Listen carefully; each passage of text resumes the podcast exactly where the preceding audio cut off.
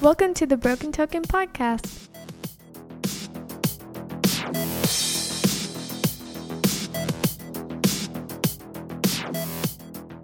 Whitney, I know it's been a spell since you and I've sat down. Hey man, it's. Uh, I hope you had a Merry Christmas. I Hope you had a did. Happy New Year. Do we people- do we almost made like- it to Valentine's Day, and I feel and I feel I- weird telling I- you Happy Valentine's Day. I was stuck on do people talk like that anymore Yeah. when I said it's been a spell. Yeah. You're- you go, you went right to Valentine's Day. That's that's the Whitney I love. Wow, that worked out, didn't it? It did. It did. Yeah. No, it's great to be back, man. I, it, it was, I, you know, seriously, it was nice to have a bit of a break over, uh, over the holidays. Uh, not going to lie. I mean, it, Brent, it was just so cold over the, you know, over the, the holiday break and then rolling into January. Honestly, man, I didn't feel like getting out all that much. So, Well, I was going to make this a, worked out. I was going to make a note for our listeners. Hopefully, they can't hear because we're having a cold snap now. Uh, and some some people in the world, some of our listeners across the planet will say, "Haha, that's not cold," and others will say, "Oh my gosh, that's It's cold. unbelievably Yeah, cold." it's very cold. But it's been in the low thirty degree Fahrenheit range here in uh, wonderful Kentucky. Yeah. the last few days. So Yeah. it, there's actually a, a, a heater, a space heater, forced air heater running down here just to kind of take the edge off. a It, ma- it makes a difference. I mean, So- I, I woke up this mor- I woke up this morning and it was uh, 19 degrees. I'm, I'm taking so- a I'm taking a picture because new show dog Hartley is actually laid out on the floor. Oh yeah, she's yeah she, And- she's she's being bathed by the heat. and so she's, laying in good. front of the heater, just Yes. just soaking it in. yeah yeah. She, but yeah, she's doing better than everybody. Hopefully that hopefully that isn't coming through. You know, welcome back. Here's some noise. Yeah, here's some background. exactly. Here's some a- background noise. Little background noise. Yeah, so here's some ASMR that nobody wants to hear. How about that?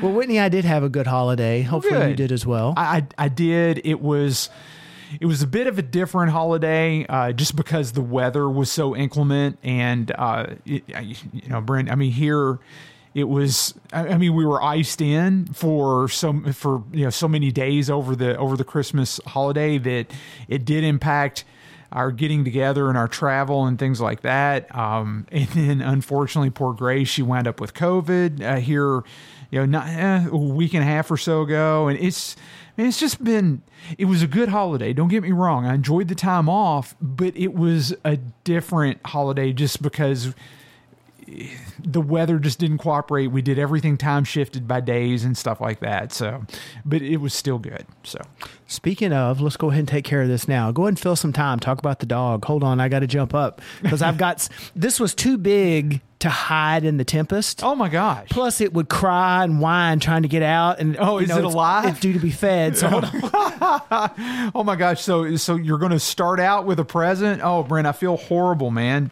Oh, dude, I wish you hadn't have. Wish you hadn't have. Okay, well, I'll keep no, don't do that. Don't do that. Oh, thank you, sir. That is that is awesome. Oh my gosh, there's like there's like So- stuff there's like stuff in here. I was thinking, well, of course there's stuff in there, Whitney. What kind of present would it be? There was nothing in it. Oh my gosh. Here's, here's nothing, Whitney, and you'll like it. Merry Christmas from the broke half the Broken Token podcast crew. oh my gosh.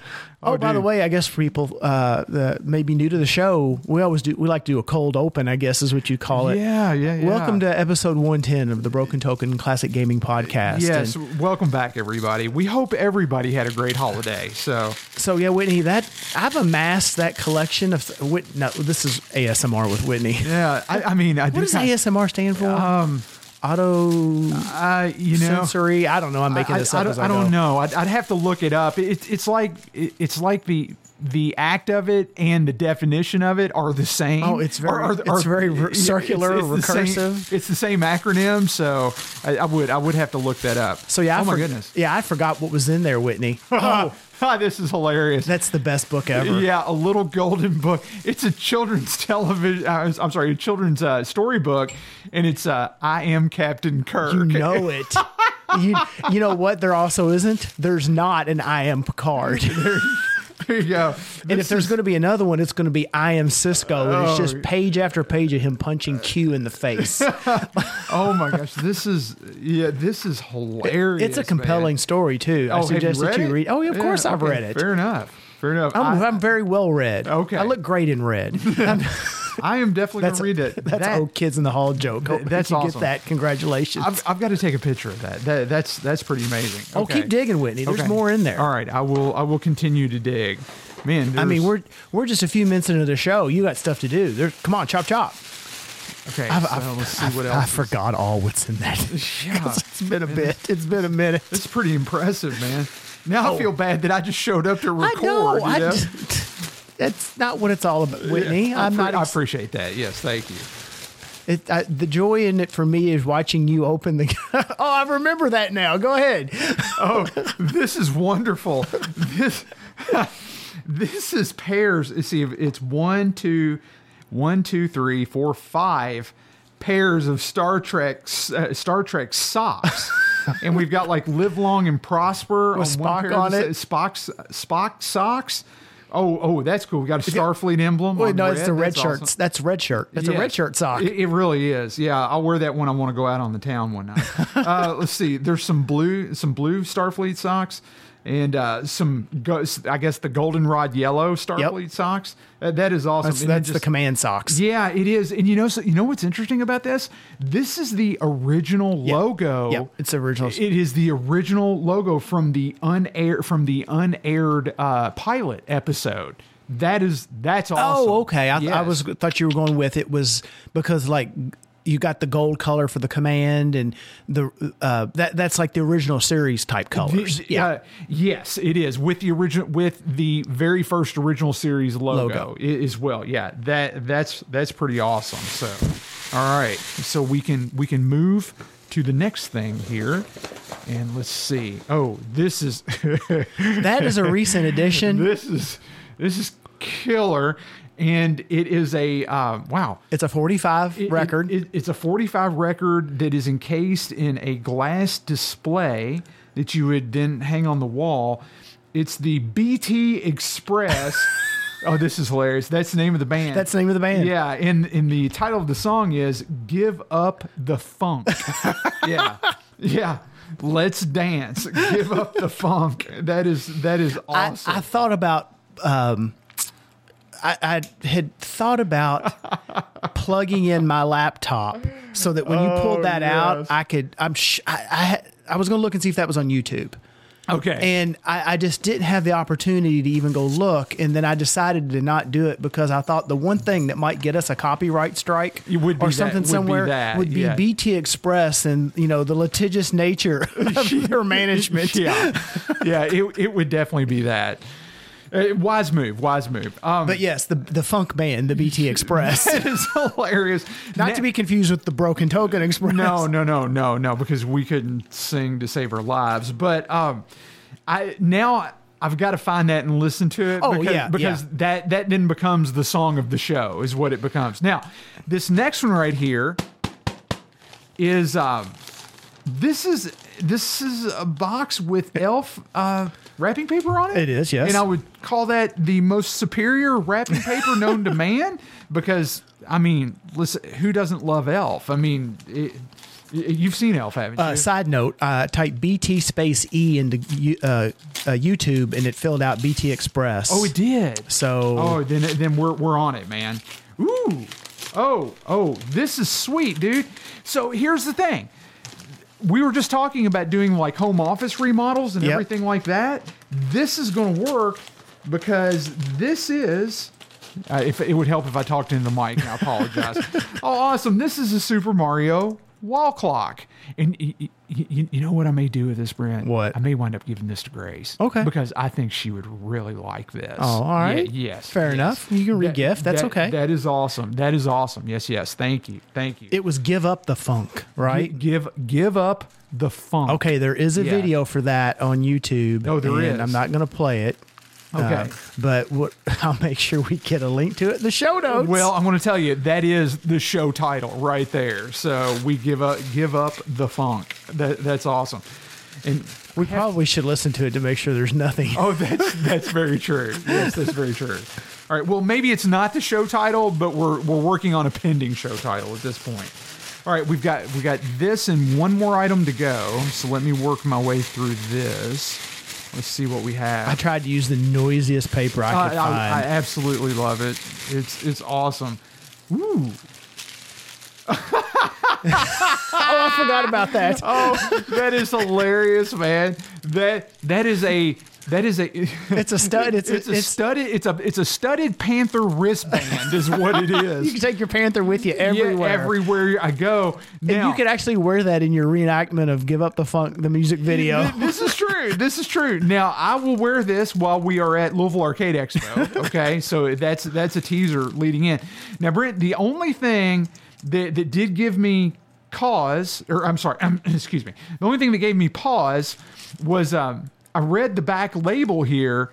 And it says lead safe, which I was like, oh, oh, okay, all right. Didn't realize I needed to be concerned about that. Um, and then of course made in China. But um, but anyway, I so it says uh, it says lead safe, so I, I it looks like I can give it a whirl. That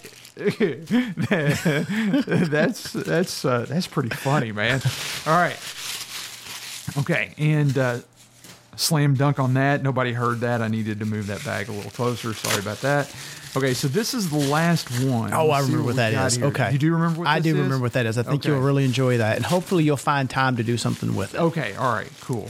Ooh, this is oh oh wow.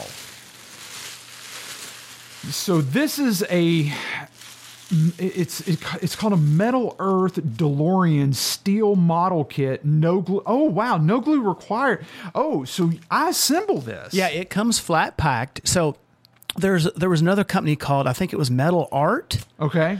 and they did a lot of Star Wars stuff. And either this is the same company renamed because it's very similar, or they took the concept and now this Metal Earth company's do. I'd have to. I've got a couple of Star Wars kits in the other room. I'd have to go back and look at the package. It was it was surely it was definitely a different name. It was Metal something. But anyway, the the the gist of it is is it's all flat packed. It, it, it is. I mean, and because it's it's what Whitney, it's probably looks like a gift card container, It, right? it does. I mean, we're looking at yes, it's a gift card container. I mean, this thing is maybe a sixteenth of an inch thick. Maybe. So all the parts are piled in there, Yeah. and then it's all all the pieces are stamped. So you basically pull the pieces out. I think you have to snip the pieces out of the the in, in plastic term they call it a sprue. yeah, yeah, yes. but you have to snip the pieces and then um, fold that to make the shapes. that is really what. and then uh, you know I've honestly even though I've got a couple of kits I've not made time to assemble them Yes. but I'm pretty I think it's all like tab and slot so you put in the tab and then you you bend the tabs you to bend the actually tab form the structure to, to lock it. Yeah. Yeah. that is that's awesome. and I believe that's actually if you look at it I believe it's actually highlighted with paint too it's silk screened where it's got It does. Yep. Yeah, it does because it has it has the um it has the like the fog lights. It has the um the reflective markers on it and everything like that. It has uh, red brake lights, so it's got like the brake light lenses and everything like that. So yeah, that's yeah, it's there. So Man, actually- dude, that's awesome. I'll put a link to that in the show notes so that people can see it. Um, I think it was Metal Art was the other company that that I've seen had done. Like I said, they had done a lot of Star Wars pieces, and I outside of doing a full color, Yeah. Like if it was C3PO, the whole thing was like gold. Uh-huh. I don't recall them having any kits unless they did some later that that had the color detail that the Metal Earth kit has. Yeah, yeah, and that definitely has the color detail on it, like I was saying. So yeah, that's that's neat. That's one of those scenarios where I, I can see you start on it and then you just work on it a little bit at a time, and it, it's like okay, I've got ten minutes, I'll fold some metal and then see, and then see see how far I can get. So So yeah, I'll put a link to that in the show notes so people can take a look at it. Um, yeah, I actually bought one for myself, and it's yeah, next that's to the bag, brother. The Star Wars novel, or the Star Wars one that I have that I haven't had a time. I can't remember what the Star Wars one, what what ship it was. Uh, I think it was the Millennium Falcon because there's a soft spot in my heart spot in my heart for the Millennium Falcon. Like, Yeah. like there a lot of people have. Oh, yes, you know? definitely, That and the USS Defiant. I always thought the USS Defiant was to me that was like the best Star Trek ship ever. Yes, de- yes, definitely. It's it's a good one. Very very intricate as well. I mean, especially if the Millennium Falcon is if it's got any texture to it at all, that that would actually be one to one to fold to fold up and I wonder if this half. company is the I'm not going to jump up and go in there and dig for it, but now that I just did like a metal model kit Star Wars, and there's a Metal Earth, which is that same brand, mm-hmm. Millennium Falcon. So I wonder if they rebranded, sold something like that. The company that that I remember from a few years ago that did very similar models. Any, Yeah. Anyway, it's not it's not important at this point, but Well, it, it'll be fun. It'll be fun to do. So awesome. Thank you, man. And I, I do believe Grace will really like that clock. I, I do. I think that's something that she'll, she'll get a kick out of. Now, she's not going to get my socks and she's definitely not going to get my book. Okay. she, so and she might good. get to listen to that 45. but- maybe, maybe. Well, it's got to be dad dad approved first. Yeah, we, so we- you know how that. Like I said, goes. I hadn't had a chance to check it out, but we probably should check it out just in case there's nothing in it. I mean, it's, it's it's probably it's it's older music because it's on a 45. yeah, but you still, but still, you know. yeah, yeah. You you just you just never know, man. You just never know. Well, dude, it is good to be back in the in the studio and recording again. Like I say, it, you know, January. Uh, January was just was just tough weather wise, and then of course leading up through the through the holidays because our last show, Brent, was Thanksgiving. Actually, Yes, it was. Yeah, man, the time gets away fast, doesn't it? It's hard to hard to gauge that sometimes. But we're back and we're back with a passion. Oh yes, oh yes.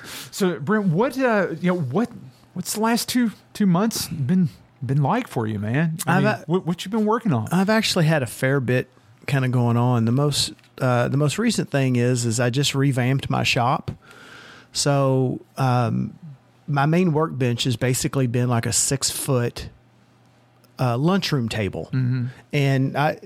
Your, your classic folding, you know, your legs fold under kind of portable table, Yep. but this was an old school one. I mean, it is heavy as can be. I mean, it's it's not a modern lightweight plastic one. It's a heavy wooden lunchroom table. And then what I had done years ago was I made kind of like a backer for it out of two by 2s Mm-hmm. and pegboard. And it starts like half half the depth of the table and then wraps around in like a C shape and runs the whole back of the table and then comes up the other the left you know right it goes from left to right Mm-hmm. half half on the the short ends I, I'm making it more complicated than it than it needs to be uh, but it's also integrated in that there's a, a a beam that goes across the top, like over your head, and I use that. That's where my light would hang from. So when I actually got my hands on an old school like office desk. yeah, I, I saw a picture of it, and it looked like it's something that, that would come out of a principal's office. Yes, exactly. Yes. So I've got, actually got drawers now. Yeah. That's so I've got tools that are you know much easier to reach because they're right there at my hip. So I'm taking. Uh, I'm I'm at that point now where you know space is every little bit of space is it just matters. and, Yeah. and to ease ease working on stuff because I've got a, a stack of the plastic organizer drawers, and I, I've had a hard time finding these. This stack, Whitney, is like four foot tall, and it's you know some larger drawers at the bottom, and then about halfway up it converts to uh, shallower drawers. Okay. you can get those units now, but they're half that height, and they're. I, I've, I looked not too long ago to try to find another set that's tall like that, and nobody. Apparently, they're out of fashion at this point regardless, I'm always having to jump up, get stuff. So I've kind of streamlined things, and my my little contraption that holds my light and has my pegboard. the dimensions of the desk are still the same, except ha- instead of having those soft, rounded corners like a lot of the old lunchroom tables did, this desk is squared off. So and it's a little deeper even. So Yeah. I've gained a little bit of real estate and gave me an opportunity to actually clear everything off, clean everything up, things that were kind of always there that were used more often than not that just had a place on my on my workbench. They now get to go in a drawer because I've got easy access. So I I picked up some more real estate and it seems like such a little thing, a desk, but Mm-hmm. Yeah, oh my but it gosh, makes all the difference, I, I've I've worked on a few things on it. I'm like, oh, this just it Yeah. the, it's like I've I've stepped up. Yeah. No, you know, I've I've gone from the old Chevy to the new Caddy. yeah. Well, it's that's, just that's that's good. it's just a desk. yeah. but- That that's the most recent most recent recent thing. I think on the last show, I, did I mention I've talked we talked about the Rally X before that I ended we up have with. yes. Yep. Yep. Well, this thing has been giving me fits. And um, I've been through gyrations of multiple things. I've looked at the ROMs. I've I've dealt with the RAMs. I've traced through the board, and I. At the end of the day, I've got this random, unpredictable reboot. Okay, and there something happened in the So, power. so the, the game plays. And Oh, yeah, I can ran- play the game. Just, ran randomly. Just Yeah, reboots. I, I've had I've had times where it'll run four or five hours and be just fine. I thought I have it licked, and then all of a sudden it's rebooting once every twenty minutes, and then once and then it won't reboot for an hour, and then sometimes it'll um, it'll just it'll just give me random garbage on the screen, and then you can tell the processor's still doing something because it's still pasting into video, Uh-huh. the video RAM because it's rolling just junk. Yeah. Other times it's dead. Huh. It's wow. And I have Is been, that the only Rally X board you have? It is, Oh, yeah. okay. All right. so uh, and this is not even my game. Yeah. I was going to say you've spent a lot of time on it. I have. I, will give you that. I have. Yeah. And um, um, let's just say Chris is a good man. the guy that owns it. Yeah, he's a good. He's a good We're guy. No, that's uh, well. You're you're doing him a solid. Uh, that's so there's awesome. a one of the things I've noticed if if anybody out there has a Rally X or has any of these other Namco games because Rally X, Pac Man, uh, they're Namco games, Mm-hmm. Yeah. and you know. Namco sold to Atari. Pole Position's a Namco game. Dig Dug's a Namco game. Yep, Um, is. Galaga is a Namco game. that it is. Yes. So Bosconian is. as Bosconians is a Namco Well. Yes, game. it Yeah. is. Yeah. So you know the sync bus controller and VRAM addresser daughter boards that are on a Pac-Man. Have you ever seen those, Whitney? It's the smaller daughter board. It's the right? smaller Yeah, daughter sure. boards. Uh-huh. Yeah. Do you do you know the history of those? I do not know. The short of it is, Do you is- have some history on those? Uh, yeah, and Oh, it's okay. yeah, it's it's basically the short of it is is those were originally uh, proprietary ICs. What they did is they they had a handful of TTL logic, and I guess at the time it made more sense to have a dedicated chip that served the function. I think on a I think I'm going to pull this from memory. I think You know what? You you have talked about this before on the show. I distinctly Oh, have I? remember this. Okay. Yes, yes. Where it, it was it was easier to build the function out of small out of multiple chips that, that were lower cost than to build Well, what- one chip that, that did the Well, they started with the one chip. Yeah. But what I was told, what I've always been told was once Pac Man hit, they couldn't get that chip fast enough. I see. So they blew it back out to its individual Component- TTL components. Components, yeah. So I think like the the the uh, sync bus controller, which is what controls the the bus for the program RAM that's addressed by the processor. I think that's like six chips. So they had that cooked down into one chip. They couldn't get them fast enough, so they designed this little satellite board that see- plugged I in see. that provided the same Got function. It. Got it. So here's where I'm going. That chip, the sync bus controller. I, it, hopefully, everyone can't hear Studio Dog Hartley. She's kind of wandering around yeah, here. I'm, I'm gonna I'm gonna pet on her for a little while Okay. and see if that helps her out. So the uh, and this is this is helpful for you too, Whitney. So the chip number is like NVS. I think it's NVS or in, uh, it's one of them's right here behind me, but it, the number is 285. Uh huh. And then the other on a Pac-Man, the VRAM is a 284. Okay. So Rally X, and I know you have a Rally X, it has one of those chips in it. Okay. All right. So at one point in time, I suspected that that chip was problematic. I went and dug out some of my Pac Man parts, and I take a 285, an actual chip, an original chip, stick it in, works. Okay. Okay. I'm like, well, okay, if his is problematic, um, I kind of want to hold on to my s- single chip. It's easier to troubleshoot a Pac-Man board with it because it's not this big Mo- uh, Mongo daughter card Yeah, hanging over I things under- and obscuring the processor Yeah, yeah. where you can't get like a probe on it. Yep. I kind of want to hang on to that, but that's supposed to be equivalent to this little daughter board. You plug that daughter board in and it works, but it doesn't work right. it so the, as soon as the game boots up, the video is correct. And then as soon as it starts to paint like the car going across where it gives like how to play the game, How to play the game and the score tables it and all inverts at 180 degrees and then the car sprite looks like it's fading away, like Thanos snapped. Oh wow. Okay. And then- that's a good reference. Oh, it's awesome. Yeah. yeah, perfect reference. yeah, perfect reference. And then when the game starts, none of the collision detection works. None of the cars, the either the your car or the enemy cars stay within the boundaries of the lanes. It's like they're on their own track that you can't see. yeah. So whatever is whatever Wow. is in the chip, there's something different in the chip than is in that daughter card, and Pac-Man doesn't care Yeah, got it. Or And- doesn't use it. or yeah. doesn't use it. Yeah. So I guess uh, for anybody out there that's got Rally X, I, I don't know, Whitney, is new Rally X, is it the same board, but a, just a different chip? Yeah, I mean, excuse me, a different. Different ROMs. Different ROMs. Yes, that that is now. I'm going to caveat this. That's how I understand it.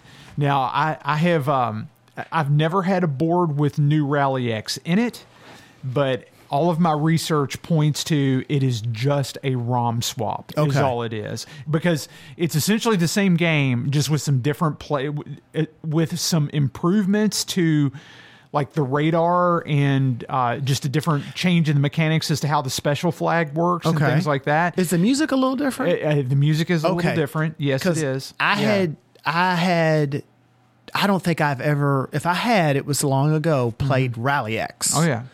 But I definitely remember New Rally X. And at first, when I got this thing running initially, I thought uh, I had a sound problem because Okay. it was the music was different. Yeah. The, the sound effects were slightly Uh, different. okay, got interesting. Um, man, but you you know for a fact that's not new Rally X. yeah, it's though. not Oh, New okay. Rally X. Okay, got it. Yeah, got yeah. I pulled the, the the ROMs out of it and the master ROMs out of it and read them to make sure they were all good. Yeah. Okay, got it. So yeah, actually, I went, reached behind me and grabbed grabbed it. It's and this is actually, uh, if memory serves, silk screened on the daughter card on Pac-Man 2. It's NVC 285. So yeah, if you're in that same boat, if you're, I, I don't know if another Namco game uses that. I know there's a lot of other Namco games out there, and then there's those custom chips that, um, like the big thing that's kind of holding up. We haven't talked about this in forever. That pole position replacement board that Yeah, that Adam Adam was working on. Adam Korchesny was working on. He Yeah. was having to reverse engineer those Namco customs. Man, I, I, I do you think that's dead? Do you think that I- project's dead? I mean, when's- I, I hope it's not. I I hope it's not either, but yeah, I mean, I'm. it's been I'm, probably two years since he's done anything, right? Or at least posted. longer. No, it's been longer because I haven't heard an update on it since before COVID. Okay. Yeah, before I- the pandemic. That was kind of my guess when I said at least 2 years. Yeah, Yeah. I, I'm going to have to look into that because I'm just, you know, I, I'm at, I'm at this point where it's like, well, what do I do with the boards, or um, I just continue to wait. You know. Well, I so- mean, they're big enough. You ever thought about taking up snow skiing? Uh, well, and no, I, I, I wouldn't. I wouldn't do well with that. Okay, all right. What's just a thought? I mean, it's it's a good thought, but I just wouldn't do well with it. So I guess if anybody out there has any background on this and knows, um, I mean, I've moved on. I've actually think, and I'll talk about that in a second. I think I figured out what my problem is. Other than I should have never brought this game home, but But it is a good game once you get. It. Oh, yeah, I've had going. fun with it, for sure, when it's running. It is so challenging, Yes. man. It, it, it- you know something? It's deceptively brutal because the first level will goad you into. I- it- this is good. I can do this. Yeah. It's just like And then it starts Time. stacking on And- cars. and, then and then it just stacks right on you like Yep. like it wants that quarter. It wants another quarter, like, and it wants it now. So yeah, if anybody has any experience with this, like I said, the the the 285 and its replacement aren't necessarily equivalent. And when I was testing the ones that I had, both the daughter boards and the actual chips, I slid out my my Pac right there behind you, Yeah. and it runs exactly the same with either in it. The Pac does. Yes. Interesting. With okay. with any of the daughter cards that I have and the actual original chips that I have, including the one out of this Rally X, it runs just fine. But Rally X, there's something in there. If you don't have the chip version of it, Yeah. however it's whatever's implemented in the chip versus Yeah. that daughter card, Yep. Um, it's a no go. How about that? And and that might I be learn something every day. that might be a hey, we don't use this function in Pac. Yeah. We're not going to implement it because it'll be cheaper Yeah. on the daughter card. Exactly. Yeah. Um, but yeah, I, I don't know what other games are out there. So just if, if you're ever in that boat, it, just keep that in mind. I mean, you can plug it, you can plug the daughter card into test Yeah. I mean it to to make sure the processor's talking to the RAM and all that kind of fun stuff. But um, yeah, it definitely doesn't work because I tried it with several daughter cards. How about it? Speaking of too, if you're a Rally X fan, I printed a copy of this for you, Whitney, because you were pl- uh, kind enough. Uh, I, well, I was about to say you were pleasant enough. I don't know about being pleasant, but you were kind enough to lend me There you your manual. Yes. The chart for the RAM errors in the Rally X manual is wrong. There was actually. you know, it, that's not surprising either. So I printed Yeah. the service bulletin for you. So when I give this back to you Oh, eventually, you. Yes. If I have, if I end up burning this game to the Yeah, ground because yeah. it frustrates, I will not burn your your I, pre- manual. I appreciate Okay. that. I, I do appreciate that. Thank you. so I love my manuals. Uh, you know, it's just one of those. I asked. Whitney for a manual, and he brings me over. It looks like a never opened manual Yes. in a in a uh, in a nice Ziploc bag. Oh I'm yeah, like, yeah.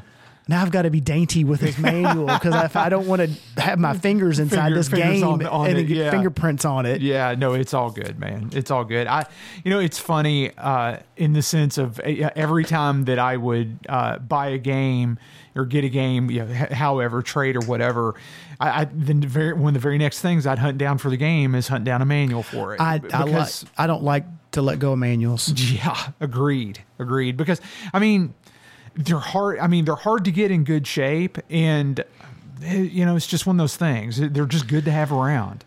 The- yeah, I mean the, the scans. What, what blows my mind is is you'll find a scan for a manual, arcade and pinball, and it's whoever scanned that first back in nineteen, you know, ninety Hmm. Oh, I know where you're going with this. It's, That- it's atrocious. man. That's the same scan that everybody has a copy of. Yes, and everybody references, and then it's resized and it's grainy and Yeah, you- pixelated, and it's like This I- original printed I manual, there's some there's some uh, chip uh, chip pin designations that's hard to read. Uh-huh. Like I've literally gone and counted you know, one, two, three, four, five, and worked my way. around.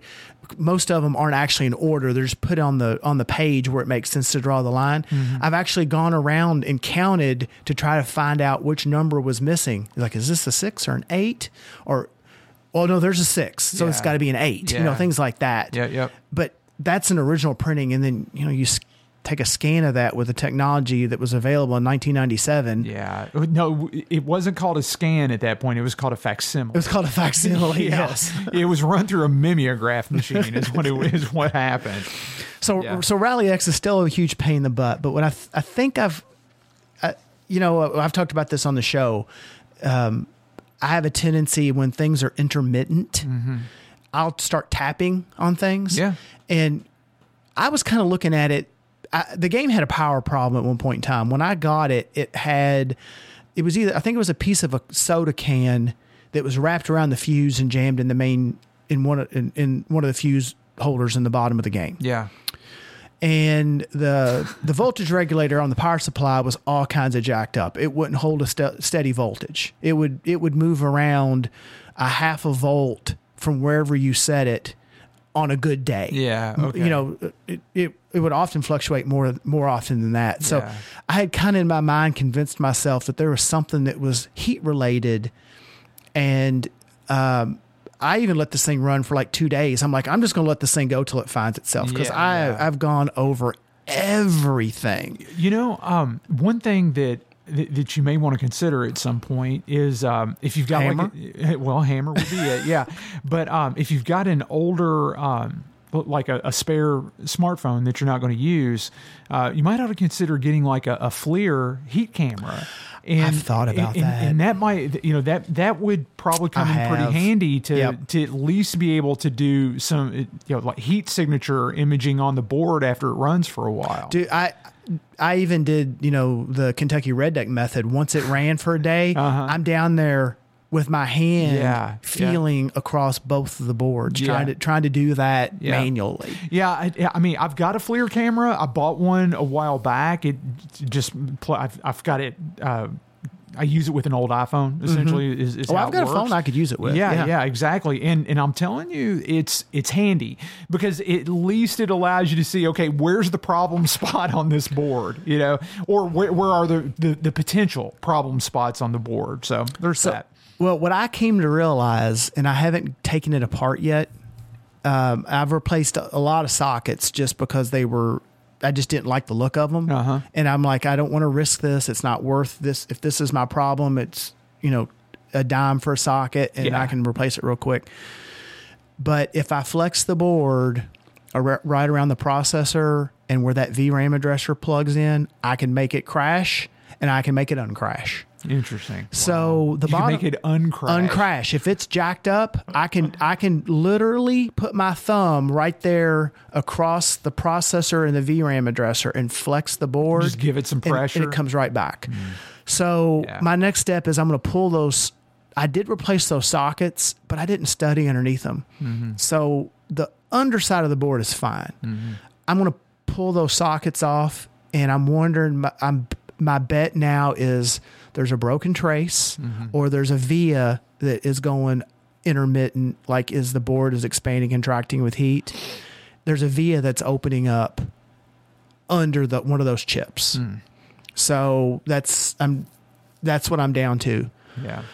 Uh, but like I said, I can I can fire it up right now and reach over there and just grab it with with one hand and flex it right there, and it, it'll go away. And it, Yeah. the more I've thought about it, because I've gone through and well, I pop out. The, oh, let me pop a pop processor in because I'm. I mean, at this at one point, I'm just like throwing anything. At Oh, the sure. wall. Yeah, yeah. I mean, you've, And- you've got to like, you've got to narrow it down. So yeah. Eh, because I can't. I'm I'm crawling all over this thing with a scope. I can't find anything, anything that looks silly. I've investigated to the nth degree. I, I've just done so much on this Whitney, and then it hit me. It's like I've had a couple instances where I swore his processor was bad, and I pull the processor out, put a new processor in it, and it fires right up. Well, guess mm-hmm. what? I'm flexing the board. Mm-hmm. And then the gyrations I've gone through with that VRAM addresser, that 285 chip, mm-hmm. same thing, same space.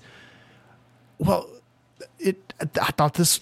I know this one's good. Yeah, What's yeah. And and I pull one out and I put. I'm flexing the board. Yeah. Right in that spot. right in that spot. So there's got to be something under those ICs, and if not, I'm just going to break in half like a cookie. so that's kind of where I'm at. yeah. Or get on KLOV and buy another board. Yeah. Yeah. Um, I have had an upgrade to my travel tools. Oh, nice. So uh, it's I had a Christmas gift. I was gifted a Milwaukee M12 base, and that M12 is uh, I guess, I guess that's 12 volt because I think M18 is. I've got some uh, a Milwaukee drill driver and impact uh, electric impact. Uh, you know, individual ones are I they're separate. A drill driver and an impact. It's Yeah. not like an all-in-one. Anyway, they're M18s. I think they're 18 volts. So this is their 12 volt system. They make a soldering iron.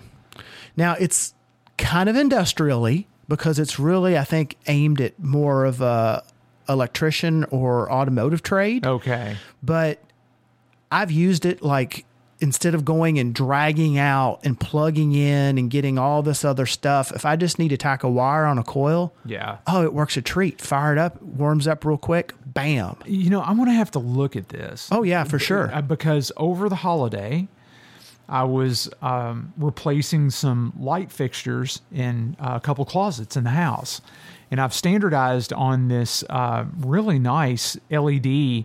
Um, it, it- it's it, it's a probably the best way. to say- It's like a circular disc light. It's Okay. LED uh, and you know just bright white. It's Now, does it go in a regular? Are you talking about like as a complete replacement, or does it go in a regular like screw in, whatever that standard name is? No, no, no, no. It's like I removed that. I, I, I removed the old incandescent screw-in Okay. uh, fixture, and then I re- then I It's a whole fixture. It's, Okay. it's a whole fixture and everything. And uh, it's from Hampton Bay, and I'm not going to say it's the it's the highest quality, but it's it's it's it's decent enough for for tacking up inside of closets and everything like that. Mm-hmm. Gotcha. It, it does a great job. Well, I I ordered a few of them, got them in, and um, I, and as I often do, I you know I work on stuff in batches. And it's like so if I if I want to replace the closet lights, I'll order four of them so that I have them handy, so that in the off chance on a Thursday night I find that I've got some time to do it, You do- I've got the light ready to Yeah, go. you can just do it. I can just do it. Well, I, I opened up one of these lights and uh, it, it didn't rattle or anything like that in the box. It, it sounded fine. It was it was new. Opened it up and the, and the wiring harness on the back of the on the back of the light, the the wiring harness that attaches to the PCB, the entire thing just fell off the PCB. and I was like, I was like, So- oh, okay, great. You know, this is awesome. And Grace, it, it was it was the light in Grace's closet, and she looks at me and she goes, "Daddy, is it is it broke for good?" And I, and I looked over at her and I'm like, "Honey, I've got arcade skills. This thing isn't broken for good." I said. I said, "We're fixing I'm gonna, this." I'm gonna scroll up here and put that in the show title. Yeah, put ex- possibilities. Yeah. And, and I'm like, I'm fixing this. And she goes, You can fix that? I'm like, what, are you, what are you talking about? I, yes, I, I will fix this. And so, so anyway, so right there in her room, I go and get my travel soldering iron kit and I set it right down there beside me. And I get, I, I make sure that she's sitting on the floor to watch me. And, and I sit there cross legged and I repair the, the, Oh, that's the cool. harness on the PCB That's a, that's a daddy points moment right there. yeah, thank it- you, thank you. I appreciate that. And um, and so after I get it fixed, she's like, "Okay, but is it going to work?" And I'm like, "I'm like, yeah." You know, of course she's she's like kind of poking at me and everything. I'm like, "Oh, of course it's going to work." And, and so so it so Brent this this harness it's got. Uh, it's got the, the black wire for load. It's got the uh, the white wire for neutral, and then it's got the green wire for ground. And she's like, "Well, how do we how do we plug this into the wall?" And and, and I'm like, Daddy's already got a, a fix for this. so I go back to I go back to my toolbox Like to test it. To test it. Okay. And so and I have already rigged up a plug harness that branches out to the to the three Romex wires. Uh-huh. And um and, and then what I can do is just wire nut anything to that and then plug it into an outlet or Yep. an extension cord or whatever. I said, Grace, watch this. So I get out three wire nuts and like that, and then I plug it all up, and then I'm sitting there with her, and I'm like, "Do you think this is going to light up?" and she goes, she's she's looking at me, and she said, "I think it's going to light up."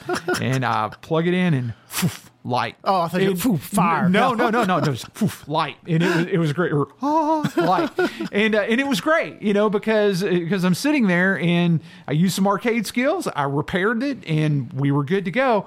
But where I'm going with this is it was so much trouble to lug Yeah. that corded soldering iron around as I'm sitting there working on it. Now, perfect world, I would have just taken it back to my to like my little repair desk in my workshop. Mm-hmm. But you know something, man, I, I kind of wanted to do it there in front of her. Yeah, I is, get is it. what I Oh, wanted yeah, to do. I totally get so, it. So so so that was the extremely long way of going around the horn there and saying I probably ought to look at this because I actually had a use for this, Yep. but I didn't have the tool. Yeah, so like there it is. I mean, I could grab a soldering iron. It, I've had to do it out here. A coil wire come off on a switch, or a wire come off on a switch, or Mm-hmm. wire come off on a coil, and you got I've got service switches. I've got outlets everywhere. I can, you know, un unknit the sweater that is all the cables. well, and I don't even have to do that now. It's true, I, I, didn't, I didn't. even- I just. right. I was gonna say all the cables that's on my desk, but uh, I didn't even put it in the list. I'd forgotten.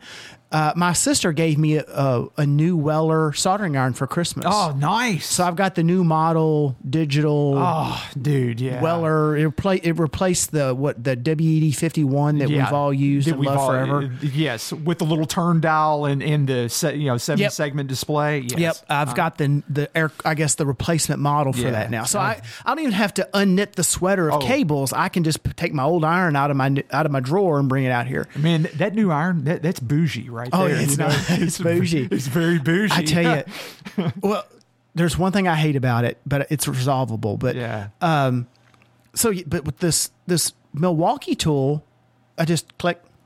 yeah. There's no dealing with any Does of it heat up fast? It heats up really quick. Okay. Yeah, I'm definitely does. to have to look at Yeah, I'll show it to you. Okay, thank you. Um, the the soldering iron. What I don't like about the new Weller is it's got a standby mode, Mm-hmm.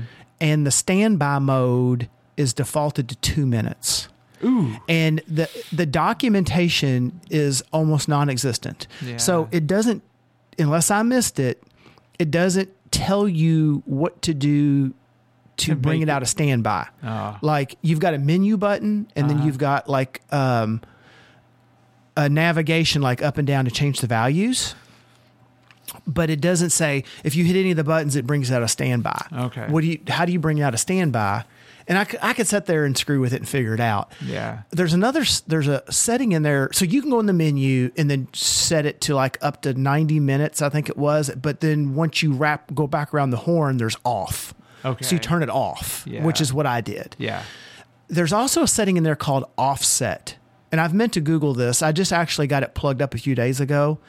I have no idea what offset means. And there's nothing in the manual that says anything about what offset means. Yeah. So I don't know if I move it, like if I move it to three, does it off, does the thing slide over three inches on my desk? I have no idea what offset means. Does it, does it offset in the Z axis? Does it go up three? I have Yeah. no idea, Who knows? but it's there and I've got it. Yeah. But otherwise, I've used the iron quite a bit. It's a nice looking iron. I'll say that. I, I have used it Yeah. in the few days that I've had it plugged in, and it I like it, but the the instructions are lacking for sure. so Okay, got it. another thing, actually, speaking of my sister, that she gifted me. And this was kind of pick, a pick of my own. Have you ever? I, I know I've talked about it on the show before, especially when we were talking about the Retro Chip Tester Pro. Oh yeah. Adrian's Digital Basement. So he did a show on a little handheld oscilloscope. I need one of those. So these are you kind of get what you pay for. You're not you're you know, I'm talking the sub $50 range. Yeah. And basically you're getting um you're getting a bougie logic probe. Okay. You know, you're not talking high bandwidth, you're not talking high response time, but if you if you want to stick your head in the back of a pinball machine and see if um, you know a, a control circuit for you know a coil's firing, it'll tell you that. Yeah. Are you getting are you getting action on your data? uh, In your address pins, you want to do some quick and dirty troubleshooting instead of taking the whole board out Yeah. and taking it somewhere Yeah. perfect for that. Okay. So I didn't link to any specific Adrian's digital basement video because he's done several on these cheaper oscilloscopes, these little handheld rather oscilloscopes. I kind of looked around and if you're there in the show notes, Whitney, you try to pronounce that. I don't know. It's spelled F N I R S I. I mean, phonetically, that looks like Finercy to me. Yeah. Yeah. I, I've seen several videos on it, and they're all pronounced differently. of course. They make a handful of units, and I got the 138 Pro. It's a 200 megahertz handheld oscilloscope. They run about 35 bucks US.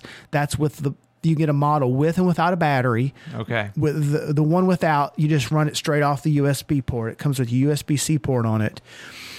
Uh, the one with a battery, of course, that same port is used to run it slash charge the battery. Then Yeah. you can do it completely independent of, of a USB connection. Okay, that's nice. Uh, it's a little 2.4 inch display. Um, it comes with a probe, and I mean, it does what it says. It's now it's basic. You can set. You can. Um, you you've just got like four buttons, so you kind of got to get used to how to operate it. You know, you don't have a dial that sets your time. You don't have it that set. You know, you don't have a different dial that sets uh, what your divisions are going vertically. You don't have another a third dial that sets your trigger position. You've got to navigate the menus and basically all those things are located around the display and you tab around to them and then you use two buttons that aren't labeled up and down to adjust to, to do the up and down adjustment. that's yeah. that's the most confusing thing about it it's like this might make sense to somebody but it doesn't make sense to an english speaker yeah, yeah. okay Yes. Um, I've used it a few times, uh, and basically just to kind of check it out. Like I had the Rally X board in here Uh-huh. that's behind me. I had it on my bench, and I'm like, yeah, okay. I, I I have to get used to the buttons, but I've had a couple occasions where I've taken my oscilloscope to a game in another building at a person's place to try to try to track something down. I've got this in my hand right now Yeah.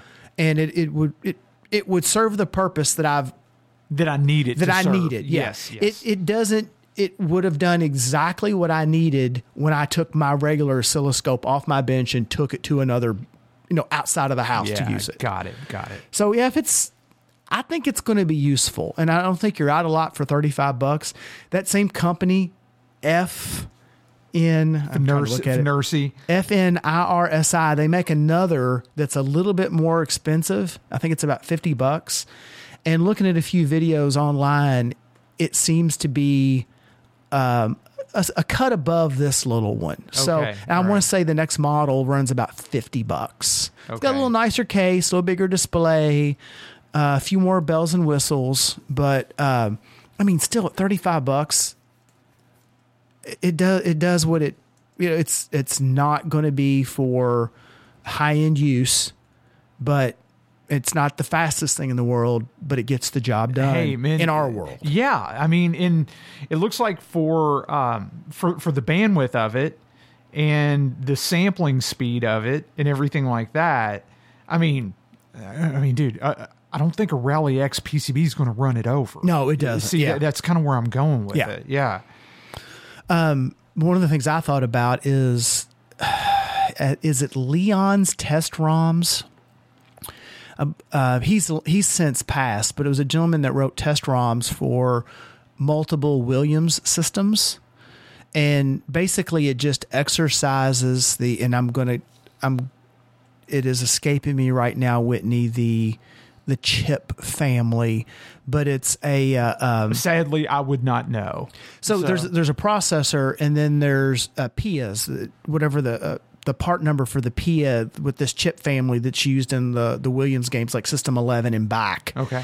Um, so the the the processor talks to a PIA, a peripheral interface adapter, and then it talks to a, another PIA on the other end of the chain. So that's how they get data into the sound air quotes board or over to control the coils. They do it between these two PIAs. That work is done. The processor hands it off, and the PIAs communicate.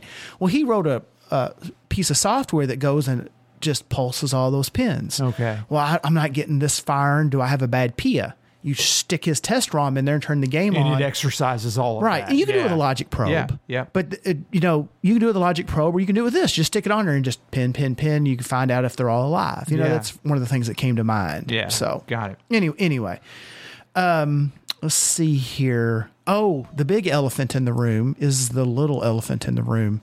Talking about Christmas and my sister. You played a big part in this, Oh, yeah, Whitney. Yeah, I was happy to do. I, this this makes me feel good that it worked out. So I I kept I could have talked about this on the last show, but I didn't because that would have been the show that my sister would have listened to or my niece would have been playing in the house and my sister would have heard this. So when when- I talked about this on on the show when it happened, when my niece graduated high school, she had uh, a graduation party. And one of the things that she she I mean they roller skated in the Yeah. garage. I mean she they had a bounce house ski, uh, theme for Scooby Doo. They had all of these just fun activities for for all the kids that came. Well, I brought her two arcade games over.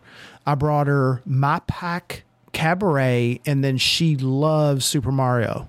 okay. So I took her my versus cab with Super Mario in it. My sister goes and plays. I, I mentioned this on the show. I, I, I feel my Pac Cabaret's actually got Pac Plus in it. So my sister tells me that night, she's like, I'd love to play this, but I'm going to be so busy. I don't know if I'm going to be able to. Next morning, she calls me up, and, I, and I'd taken it over a day or so early. She calls me up and she said, That's not my Pac Man. I said, Brittany, what are you, what are you talking about? she said, oh, I have patterns for Pac Man, and I and I, th- that doesn't play right, and and I'm just I'm. My sister is Whitney. She people say I. I don't think I am. I think I'm a dumb as a box of rocks. I just hand fist my way through stuff. But That's you and me both, brother. people have accused me of of being kind of bright in some areas, and I, I don't see it. I just I just do my best. Yeah. Okay, I just. But Brittany is my sister is a genius, and I have always maintained that, and she always gets so embarrassed when I talk about it, and I'm just dumbfounded. Whitney, I said, Brittany, you're telling me that 35 years ago you developed your own patterns for Pac-Man and you remembered them. And that and you're mad you're upset because they don't work on this game that's I'm floored on on all fronts here that you had done your you developed your own pattern and you remembered them and you remembered them well enough in 35 or however many years to know that they didn't work on that game Yeah, yeah. so I'm assuming she didn't recognize the visuals because it'd been so long since Yeah. they're slightly different on yeah. Pac Plus. Yeah, yep. But anyway, at some point she mentioned she'd like to have. She said, "I really like this. I'd like to have a game this size." The wheel started turning, and that's where you came in, Whitney, because I started asking around, and you had a Pac cabaret that you mm-hmm. wanted to find a new home for Yes, yes, I did. Yep. and I was thrilled to have it because it was really, really nice. It, it was. It was in good shape. It no was doubt. it, and you hadn't you hadn't gone through it. I hadn't touched it. I mean, you got it as I received it, it basically. I mean, I played it a few times, but I, I just it, it, wasn't it, it just wasn't going to be priority for me to spend time on. So it was it was pretty far down the list on anything I was going to work on. So it worked out. So I got a hold of it, and just so that it was just lined out as best as it could be, I rebuilt the monitor, uh, recapped the game board, and just I basically gave it a, a, thorough go- going over, re T molded it. I know you don't like leather T molding, but I got a hold arcade shop and got leather T molding and put One new these leather. days they'll they'll stop selling that stuff, man. it's a it's a crime against man and It's a, nature. it's a crime against humanity, is what it is. But i anyway, it, you know, So re-T molded it. Um, I did. If you have never had one of those cabarets, they've got 12 volt lamps, like several 12 volt lamps right behind the marquee. And when I say right behind, I mean right behind the marquee. They're not 555s. They're actually, I think it's 196, which is the, the 12 volt equivalent of a triple five. And I ended up taking that board out of it. I kept everything so it could er, it could go back, but I put an LED strip in the back of it to give it a nice bright even light. yes, yes. And I just I just made it that much nicer. And so here's here's what I thought was really cool. It drove me crazy, Whitney, because I, I just I wanted to keep dropping hints. And what I ended up doing is uh, I get her kind of the same thing every year. There's a thing that she likes, and I get her her yearly supply of these things. yeah, okay. every year. Yeah. Well, down in uh, down in it, I put a box, and then inside that box was I don't know if you've ever seen them. I haven't seen them in a while. I had a couple of them. It's a it's a tin candy holder. You'd get candy in the bottom of it, and it looked like a Pac-Man cabinet. Okay. So the bottom pops off, kind of like a breath mint tin. Yeah. Okay. Yeah. So I popped the bottom of it off, and I put a key in it, and on the key tag I put Mom's Pac-Man. Oh.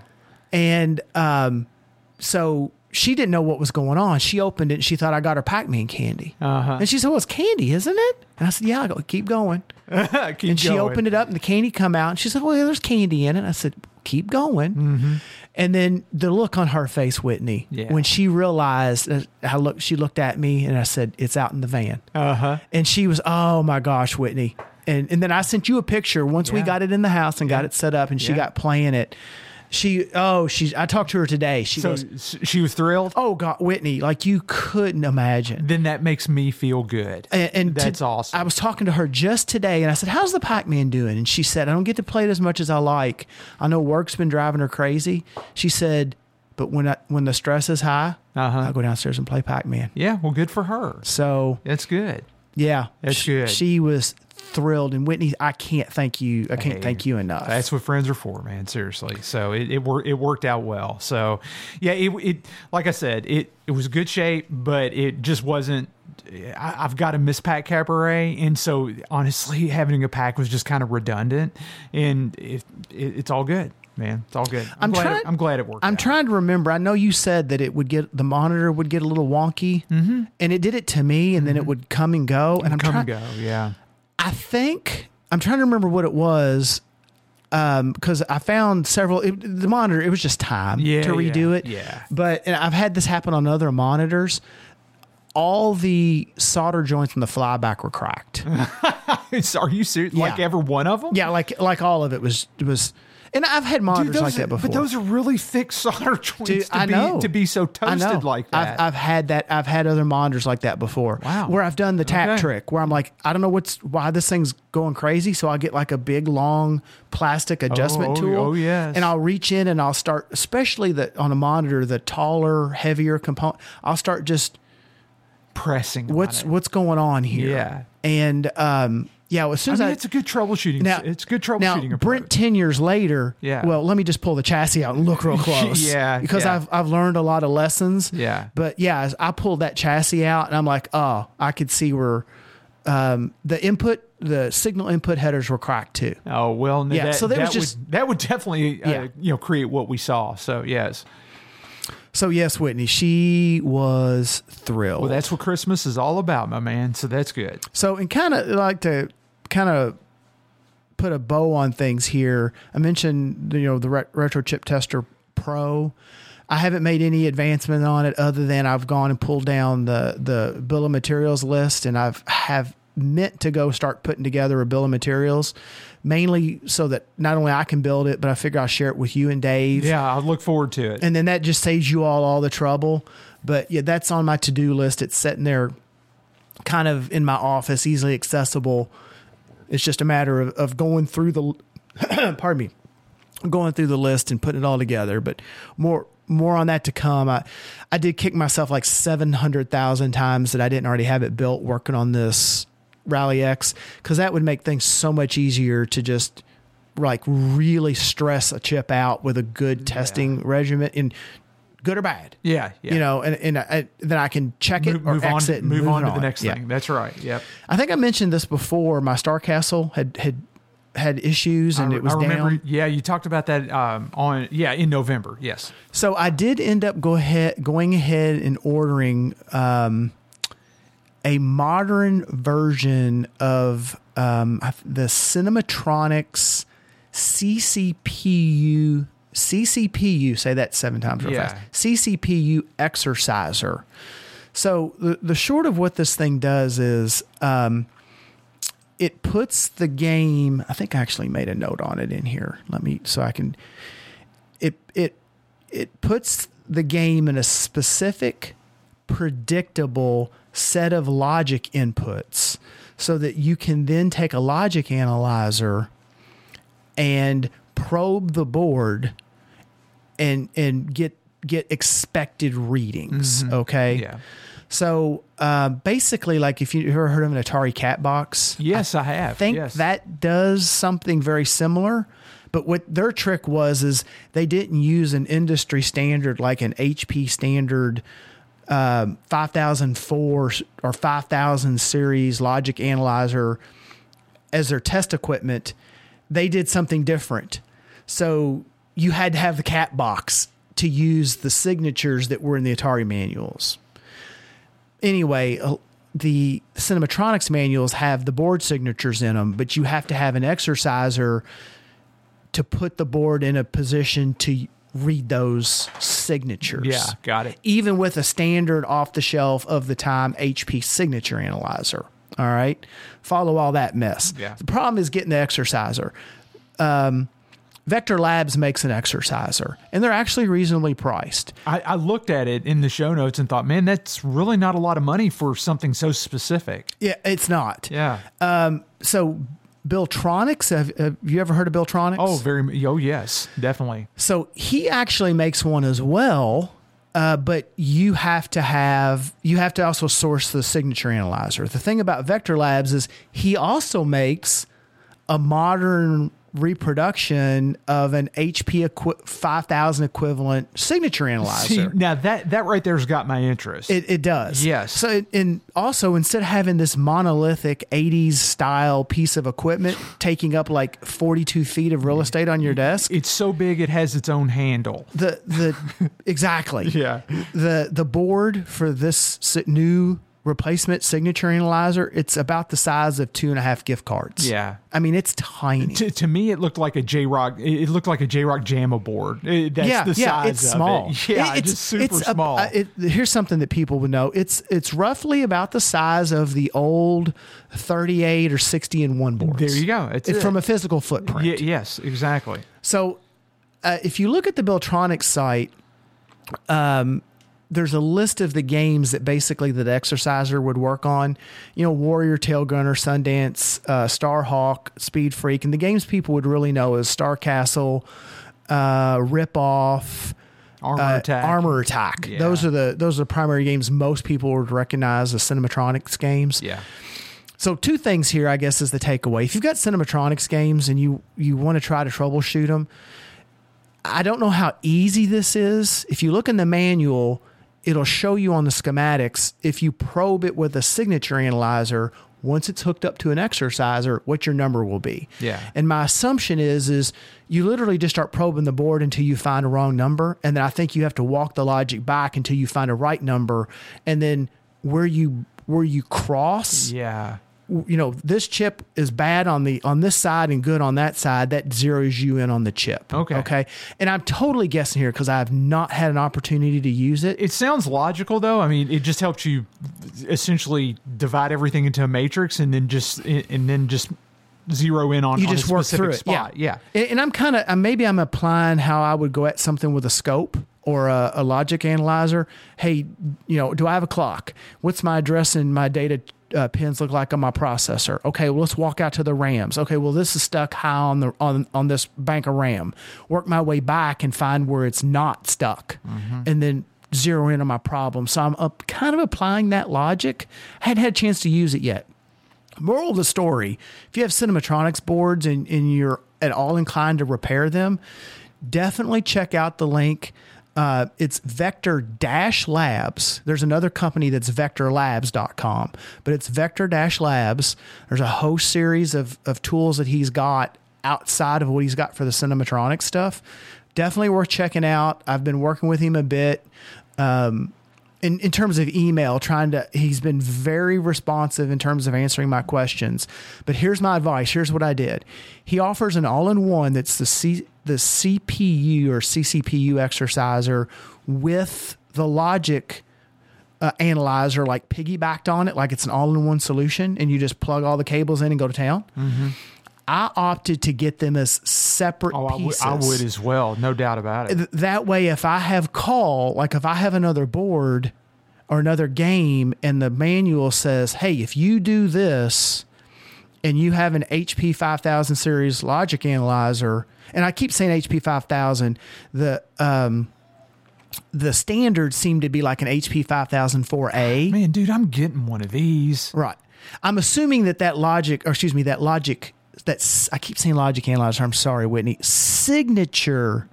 Analyzer. Analyzer. Yes. Yeah.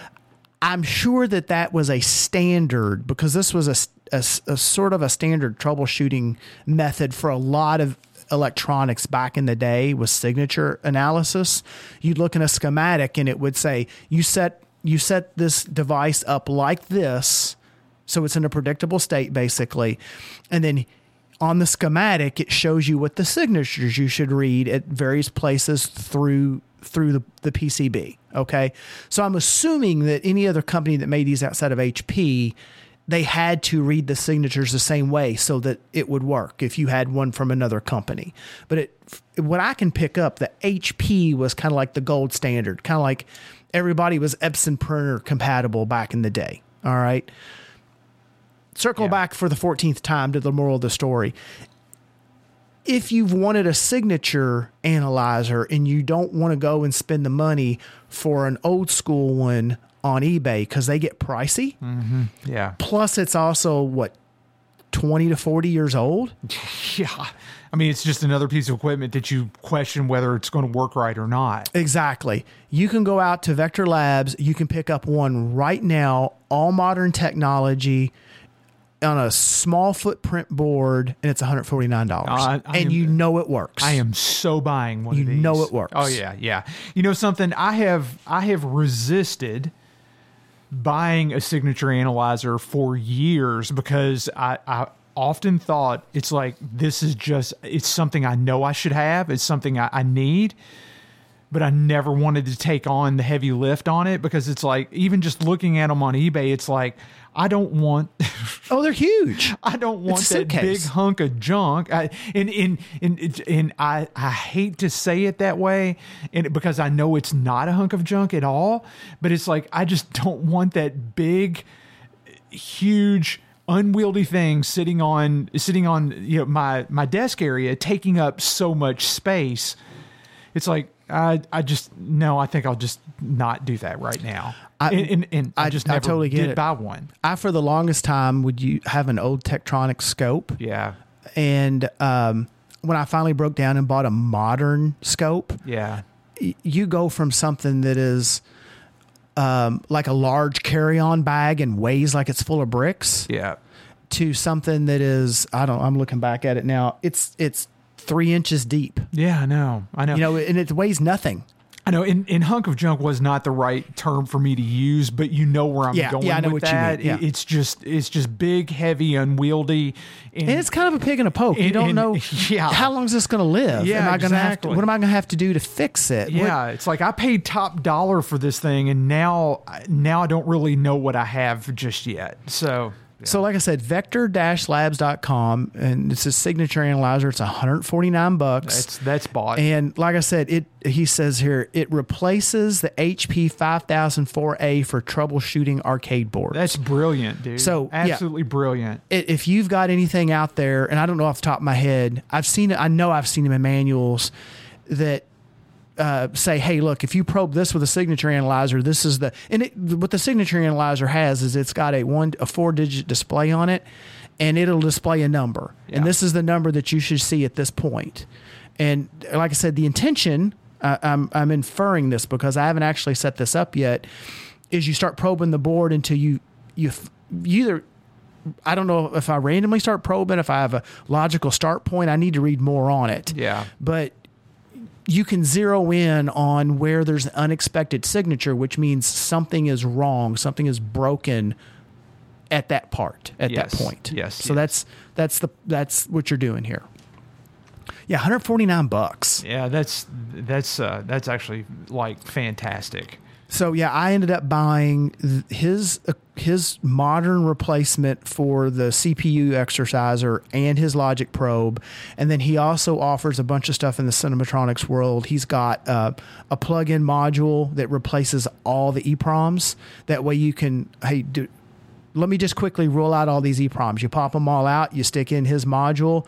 It supports a host of games, and then you know that that's just off the table. Oh right wow, now. yeah, it's called a Cineprom replacement. Yep. Interesting. Okay. and then he's got there's there there is a handful of programmed was that were those like six bucks whitney okay Mm-hmm. Yeah, what, yeah, the- what those are is there's a handful of programmed proms like you run into on a lot of atari games Yeah. and then on a handful like pac-man's got them uh, on a handful of namco games those are replacements for those so you're not having to track down a new old stock prom and then track down somebody that has the old you know 40 year old equipment that can program it or burn it those are modern replacements for those proms that's what those are okay. yeah i think the eprom replacement board is like 50 bucks Okay. so Got it. I, honestly, I, I bought the whole spread from him. Mm-hmm. I, I bought a replacement for all the proms, so I had one. Yeah. Uh, I bought the, of course, the exerciser, the signature analyzer, and I bought the EPROM replacement board.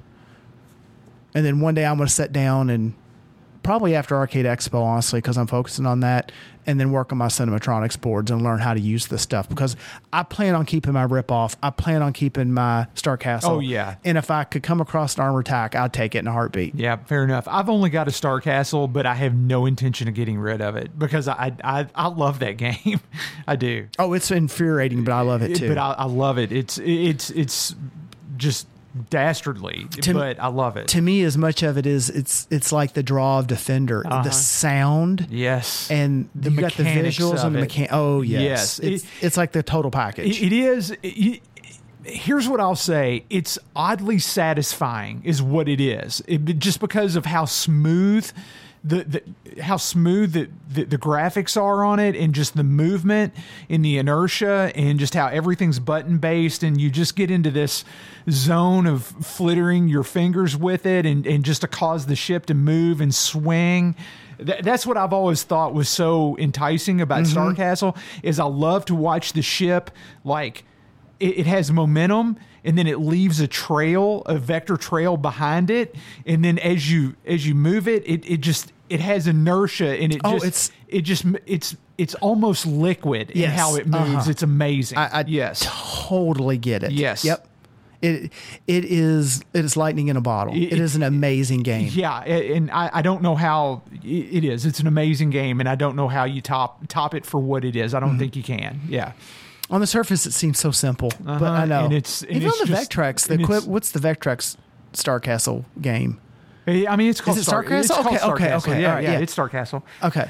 Uh, the Vectrex doesn't move like that. No, no, but even on the Vectrex, I used to play a lot of that back in the day. Yeah, and it's good. It, it's still good. It's but- still good, oh, yeah, but it's such, nothing- it's such a great game. Nothing beats the original hardware there. So So yeah, Whitney, I've had I've had a lot of stuff, and I know I'm leaving stuff out. And the only other thing I'll, I'll touch on, just because uh, I- I've talked about it so much on prior shows, is RC stuff. yeah, Uh, I've actually worked through a Tamiya TT-02 kit, and the the TT-02 chassis is like their bread and butter four wheel drive on on road chassis. It's not. Uh, it's easy to build. It's not some crazy race rig that's totally scienced out, but it's a super popular chassis. And you can go over the top with add-ons and hop-ups and uh, aftermarket parts. It, it was actually pretty fun. Oh, and that's uh, cool. um, basically, uh, and I don't understand why Tamiya does this. uh, They don't include ball bearings in their kits. I mean, that's like uh, they. man, that's kind of doing you dirty. I isn't it? know, and yeah. well, even back in the day, they didn't. Uh, none of the vendors did because they were so expensive. Well, they're so cheap now, and even their reissue kits, they still have plastic bushings in them. So you're spending for some of the higher end kits, you're spending three to five hundred dollars for a, a kit, and it doesn't have bearings in it. I mean, throw me a bone, throw me nine dollars worth of bearings, guys. one, Come on, One would think, yeah. but so yeah, I definitely went with bearings. I went with a lot of aluminum uh, upgrade parts. You know, uh, the, like the prop shaft that that runs the length of the chassis that drives the the the front transmission from the rear, and put oil filled shocks on it. And uh, I, I think I'm going to have fun with it. It's just it's not a performance car, but most of the Tamiya stuff is is it just has its own character and it's just fun. Mm-hmm. Yeah, and their cool. their bodies are phenomenal. Their bodies are like chef's kiss. Yeah, So this one I got is a an Acura NSX if you remember those from back oh, in the day. oh my gosh, yes. And yeah, so it's, it's I'd love to watch that thing run. it's I, I've got it upstairs. Uh, it's been sitting there. I haven't done anything with it in weeks. It's at the point where I've got the body cut out, and I got to do the final shaping on the body, and uh, um, then it's paint time. And I'm not that. I love the mechanical side of it, and I have a difficult time getting into the the paint side of the thing. you So- and me both, man. but I'll get it there. Uh, I kind of want to get it done before Expo because uh, um, you got that when you, you go in there like it like first day of setup and there's nobody there and it's like glass smooth floor. I kind of want to go run it. Oh, that would be So- that would be pretty cool, actually. Um, yeah, But anyway, so yeah, that's RC work. That's where I'm at. Dude, that's not. I mean, that's not bad. That's that's quite a bit for you know for the for the time in between episodes. I. I'll say this: I, I wish that I wish that mine was as productive. I, I guess it was, and it to some degree. Uh, just my updates are probably a little bit a little bit quicker though. Just I just don't really have as much. But one thing I will say that I was super super happy about is the uh, the Sega Blast City the candy cabs that I ordered, uh, they they came in, and so Brent, there's a picture in the show notes. You can see that, and I, I know that doesn't help anybody else out, but uh, Is it right here? Because I don't see it in line. it, it'll it, it should pop up Oh, as soon as okay. it syncs. oh, you like to do the reveals. That's right. yeah, Yeah. yeah, exactly. Um, and I I'll, I can tweet a picture of these or post them on Facebook. Either way, it, it's not really much to see. It's just it's just them coming off the uh, coming off the the um, the, the uh, Beltman truck. So so anyway, um, you know they I've got them. They're in my garage. So did they they deliver to your they deliver to your door? They did. Oh, Yeah, wow. they, they did. Yeah, there was cost associated with Oh, that. okay. But they did. So someone container shipped them here. Yes. And then whoever did that brokering, you also had it shipped, to your to door. my to my house. Yeah, because because the the container ship, uh, it it landed in in port in uh, South Carolina, so I had to get them from South Carolina to my house. So so anyway, so I'm waiting on warmer weather to get them uh, downstairs before I do anything with them. But I did want to give a a, quick shout out to uh, Arcade Dell, uh, Dell's Arcade. Uh, Jason, he, he sent me a uh, a single, uh, essentially a single player panel. It's called a 1L6B. It's one lever, six buttons. And dude, that's like candy cab vernacular right there. Is- seriously, yeah. is that- Yeah, it's it's, it's it's how all the cool kids and candy cabs talk. You know, it's So like, are those interchangeable between the different cabinets? Yeah, yeah. The- Even though you got a Blast City versus Oh, this versus well, now I don't know that. I don't know Okay. that. I didn't know how. It, I, I'm just starting to scratch the surface on Okay, this. because So- if you tell me I need a 1L6B, I I would have thought that that well the cab might have a different shape, but the control panel the control panel may be the drop- same size. Drop, out in. was this, okay. yeah, pop out, drop in type of scenario. I need to learn more because I am just on the very beginning of my knowledge quest for candy cabs. But um, he, he did he did hook me up with a with a one with a, a one lever, one joystick, six button panel for for single player setup for one player setup. Uh, both the cabinets came with two player control panels, so this is nice because And they're all metal, right? Yes, they are. Yes, hundred percent. They are all metal, and um, and it's nice because this is going to allow me to set up a verti- one cabinet in vertical mode for single player games, and then a horiz- then the other cabinet in horizontal mode for two player games. And it, it- this is going to be a fun project because these are both going to run MiSTercade boards in them, and um, it- it's neat because you know Grace has kind of taken an interest in these because she's looked at a lot of the Japanese arcade games that that can be played with the MiSTer, and so she has she's been prompting me a bit on Daddy. It's you know when are we going to get these downstairs because I want to start to play, and I, I'm going to have to go through the cabinets. No, don't get me wrong, but So they have monitors in them. Oh yeah. Okay. yeah, they yeah, have oh, a yeah. game board in them of Uh, any type. No, no, Okay. they, they do not. They they're they're JAMMA and um and, and so you know they they've, they're full harnessed and full power supply, full monitors. I've got videos of both of the game, both the cabinets running fine on with a JAMMA board and everything like that. So they're supposed to be mostly turnkey, but they're not going to go into my basement without me giving them a good clean and you know just to go through and everything like that. So I've got to what's look the at the vin- speakers and all that. What's the vintage of these cabinets? Do you have a? And I, I've heard that for somebody I've never messed. I mean, I've seen as I understand candy it, cabs, yeah, and as I I've heard understand, of Blast Cities. early mid early mid nineties. Okay. so in, in that in that time frame, as Okay. I understand it. So, uh, and you know something. Here's the thing. I was mainly looking for a, a, a, nice setup for running JAMMA horizontal and JAMMA vertical. That's what I really wanted. And um, the candy cabs I've always had just an affinity for the just like the the format and the presentation of them because they've got really nice monitors in them. They've got really nice stereo speaker setups in them. They I just they just look uh, Whitney. they just look cool, okay? and and I knew as soon as I said that I'm reducing myself a bit just by saying that, but but it's true. So I like so them. for I guess for people that aren't familiar with this, Yeah. the candy cab is a I guess It's I'd a say generic, a generic ter- term It's a generic term. Yes. for a Japanese cabinet. Mm-hmm. They're all metal. yes. They're named. At least Uh-huh. I've seen a bunch of different names, and the names have a different shape. They do. Yes. and um, they're usually everyone I've ever seen is a 25 inch monitor. Uh-huh. And you, they're kind of designed for you to like sit at the front of they, it they, in a they stool. are. With a stool. Yeah. That's exactly right. And so um, when I ordered these, uh, they came. uh, Th- these are working pulls out of a Japanese arcade, and I did get two stool, two of the uh, two of the Taito stools I'm, to go I'm with it. surprised that they were still. I thought these would have been in a warehouse for a decade or something. Uh, it- the story that I was told is they were they Oh, were pulled, okay. they were pulled right. out of these are working arcade pulls is what they are. So you know what's the uh, the mall over here close to me? There's a larger chain like amusement center. I can't think of the name of it right now. You walk in there, there's a big redemption area, like rows of cranes.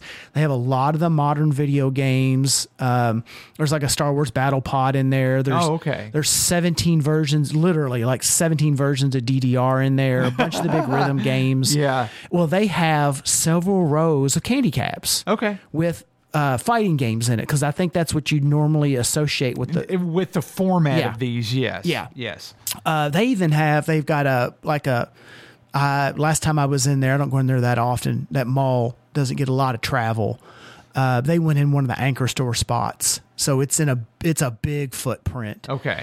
Um, They've got ten or so Stern pinballs. It's all card swipe. Oh swipe. wow. Oh okay. Uh, Yeah, ski right. a big a big corner of it's all ski ball and pop a shot. Card swipe is the quickest way to to just kill the fun. Yeah, you know, it's all card swipe. it's- Yeah.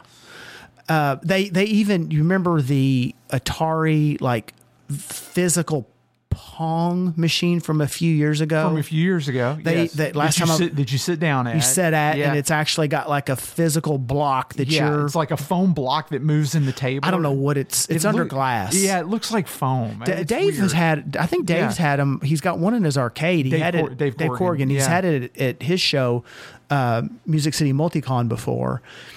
They had one up there. I- I- anyway, they have. If I can think of the. pardon me. I'm sure they're a chain, but they have a couple rows of them, and then they have like uh, a header on them, so everybody knows what games are in them. Yeah. And I th- thought that was kind of interesting because it's it's authentic candy cabs. You know, it's it to look at them, they're in they're in good condition, but you can tell they're not they weren't produced like in the last five years. Yes, Yeah. exactly, exactly, and it- yeah, and I mean these have they've got a certain profile, they've got a certain look, they they've got a certain kind of aura, I guess, kind of personality to them, and I, I just I just kind of dig them. It's probably the best way to say it. So. uh so yeah, so um, so so Jason uh, at Dell's Arcade, he uh, he and also another friend of the show, Mike Thomas, they both put me in touch with uh, a gentleman that that does the import on these, and it was I mean it was a good experience. It just took a long time. I mean it took a long time. Well, you you literally brought him over on a slow boat, oh right? yes, yes, from start to finish, this entire process took uh, a little over ten months in- order to uh, in order to purchase uh, purchase acquire and then uh, take delivery of these cabinets but anyway it, it's going it's going to be fun because they're perfect setups for the MiSTercade and and that's you know that, that's that's how that's how these are going to go so um in in other news, it's been a long, long time since I have been on KLOV. Dude, you know, it's so funny. I go I go hot and cold with KLOV because I can I- I, I can have- burn so much time on KLOV and then it's like I got I got it's like Pinside. It's like I, got- I got to get up and walk away because I can't sit here for another two hours and just doom search, yeah, which I will do. I'll do it if I if I let myself. I, I haven't been on it. Now I've read things like if I'm searching for something and I'll Uh-huh. read like a post. Yeah. I haven't actually authenticated to KLOV in years. Okay, got it. and, and I- I'm just glad that it's still out there. Oh, yeah, yeah, And yeah, it's yeah. all that. I was I was on today. Yes. all that present presence hasn't moved to Facebook because Facebook is a sink. Oh man, There's- it, it, Facebook kills knowledge. Yeah, if, if you want knowledge to go somewhere and disappear, then you send it to Facebook. I, th- I I've seen this happen uh, first uh, firsthand, and I guess Not the, a fan. The, the the the thing that always sticks to my mind is Scott on Retro Gaming Roundup. He uh, he's also he's a car enthusiast as well, and he'd ordered some parts someone had made for I think it was a Subaru. Scott does a lot of Subaru stuff, Mm-hmm. and he he saw it on Facebook on a Subaru group. The guy that made it made it available. He sold all the parts, the custom parts. The instructions for installation were on Facebook. Scott, so many months later, goes to actually install the stuff. He can't find it. Yeah, it's Can't- gone. It, and he gets he goes to the person he bought the parts from, and he can't find his own post. He can't find his own post. So Yep. he had to reconstruct the instructions and make them available. Gosh. And it's just whereas you go to KLOV and you use search function, or you can you know f- you know throw a, uh, search engine at it and yes. find your stuff. Yeah. So I'm happy that that even though I don't use it, I'm happy that it didn't wither away. Yes. Forums in my mind are far superior. They just don't have the user interactivity and the, the, the UI that that everybody's come to expect with, with Facebook. But I, I think it, for for knowledge storing and sharing, I Yeah. honestly think it's far 100%. superior. But uh, but anyway, I I.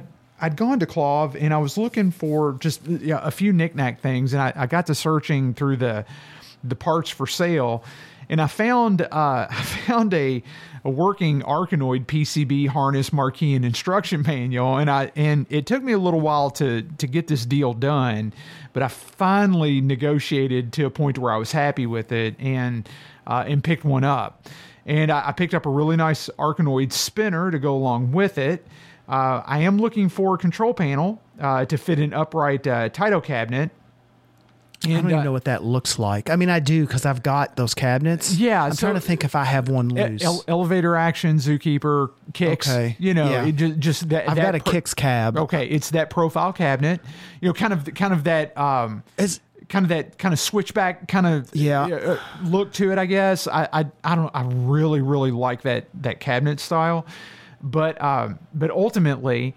Um, there is a there is a gentleman on KLOV. He goes. His handle is Joseph seventy seven, and he reproduces a lot of the Taito control panels, and he does custom work as well. And he's supposed to be doing a run on Taito sized Arkanoid control panels. that seems rather specific. It, it's very specific. I contacted him and I, and I said, I said, Joseph, I, I see you've done Zookeeper and Elevator Action and Jungle Hunt and Jungle King panels, uh, you know, Qix panels. I mean, he, he's done runs of all these, all these brand new control panels for that for that profile cabinet. And I said, eh, you know something, there there's there's an aftermarket art package, and there's generally a lot of interest in putting Arkanoid in these Taito cabinets. I said, "Have you ever thought about doing a control panel that would, you know, that has the one player, two player buttons, the start buttons, and then just the Arkanoid spinner in the middle?"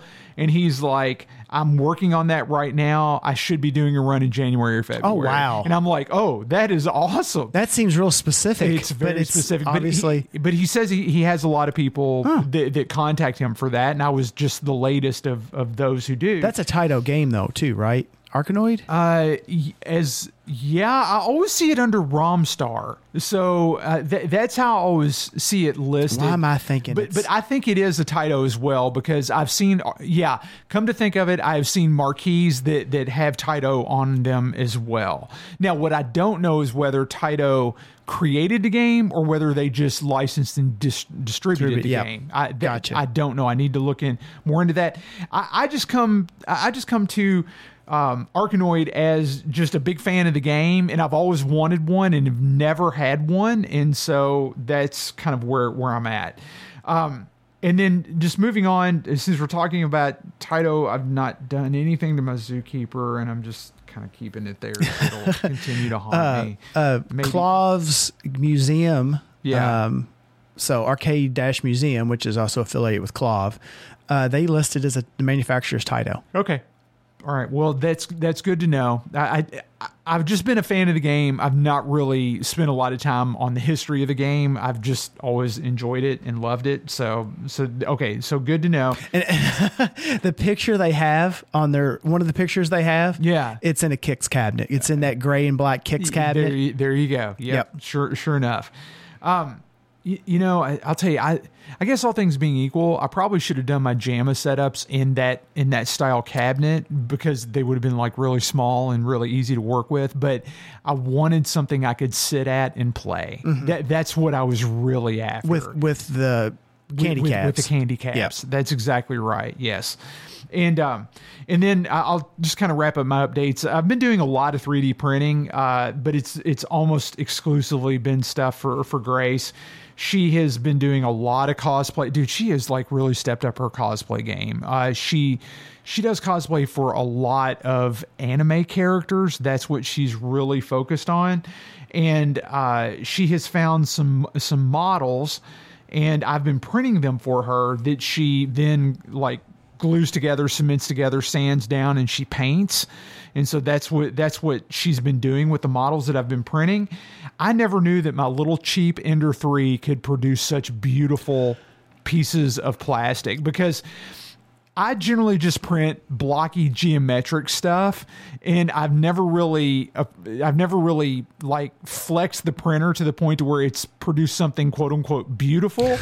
but these models that Grace found that we've downloaded that I've been printing, they're they're astounding as to how beautiful and detailed they oh, are. Oh, wow. And my printer, it, it takes it a while to print, and when it's done, she'll look at it and she goes, "Dave, that's amazing." And I'm like, "Yeah, tell that's- me about really it. amazing. It really is. It's amazing." So refresh so you just have the Ender three. I can't remember anymore. I've got an Ender 3 and a CR10S. Okay. But but the CR10S I've done absolutely nothing to. I was going to say nothing to. I, I know you've highly modified something. Was that the Ender three? The Ender 3 is pretty highly modified. Okay. Yes. Because yeah. I've I've still got my CR10S setting upstairs. And Yeah. I haven't done anything. I've literally not turned it on in years. Okay. And at this point, um, I never was happy with the print. yeah. And it seemed like, at least in the generation when I bought it, a lot of them were they were like, "Wow!" right out of the box, Mm-hmm. and then a few of them were like Troublesome. pretty good. And Yeah. I think mine landed in the pretty good. Okay. And then uh,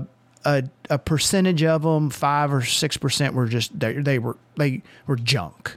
Yeah. And like I always had banding issues at the same Z point. Yeah, I yes. struggled with it, and then so much had came out between the time when I just had to take a breath and get away from it. Yeah. And you started printing. Yeah. And then now it's even been another year since then. Oh, yeah. And It- I just I literally it's just sitting there. I need to go through it. Yeah. And well, But I thought about just getting rid of it and buying an Ender 3 well, now, I mean, I, I get that. because I, hear they're awesome right out of the box. Well, they're they're good, but they're they're they are very good right out of the box. But one thing that I will say is that you know when I bought my Ender three, it's been a couple of years back. Yeah, I bought mine at kind of the end of a current hardware cycle, and then Creality refreshed the Ender three. Okay. and they they now include a 32-bit motherboard, where mine uh, mine was an 8-bit motherboard when I got it. Oh, wow. Yeah, and and they you know they, they now include much higher quality stepper motor drivers on the board and everything like that. My, you know, my 8-bit board had really noisy ones, and it, you know. And mine, mine was a bit jerky, and uh, I never had the banding issues, but the printer was loud, and it was uh, it was slow, and it just it ran the it, the drivers that were on the motherboard ran the stepper motors hot, and you could tell that you could tell that it just wasn't very efficient. I mean, it printed, but it just didn't feel, look, or sound efficient. And so, very shortly after I got my Ender 3, I took it all back apart and put in an aftermarket. I, I think I used a Big Tree Tech, which I've actually been very happy with. I used a Big Tree Tech motherboard. Yeah, I knew you did a whole motherboard Yeah, replacement, everything. Motherboard replacement. Uh, it, it had. Uh, and I'd have to do that with mine because Yeah, mine yeah. is yeah. Yeah, and The, uh, the physical hardware I think is serviceable. yes, The the electronics is what. correct. It just it needs some help right out of the box, is what it does. How much smaller is the print bed on the Ender versus the CR10? Oh, it's uh, the Ender is uh, 300 millimeters by I think it's 300 by 250 if I'm not mistaken. And the CR10S is I mean it's it's like in the 500s. Yeah, It- okay. So yeah, it, it the CR10S is it's it's several steps up from the Ender 3. Dude, the Ender 3 small. It, I mean it, it's it's it's pretty small actually.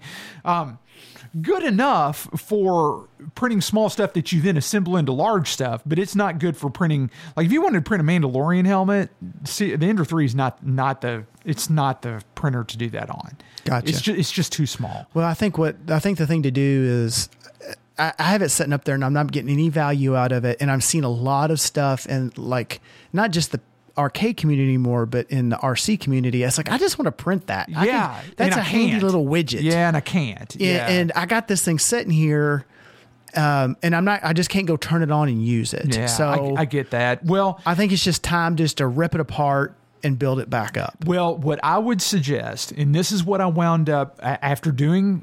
It's it's funny because you learn m- so much more after you've taken a few steps. And there is a company uh, based out here out of the U.S. And I, oh gosh, it's the company that I ordered my auto bed leveler. I've got an easy, it's called an Easy ABL. That's my bed leveler. And um, man, I'm drawing a blank on the name of the company. But anyway, they they produce their own motherboard. They produce so many of their uh, uh, parts for the Ender Series printers and I bought their motherboard, and that's what I want to put in my CR10S. And it is it, it's an even better version of an, an upgraded version of what I've got in my Ender 3 right now. And you know something, I, I mean, I, my my printer it, it it pretty much runs turnkey now, so I don't like spend a lot of time. See, like, that's- that's- researching it. Yeah.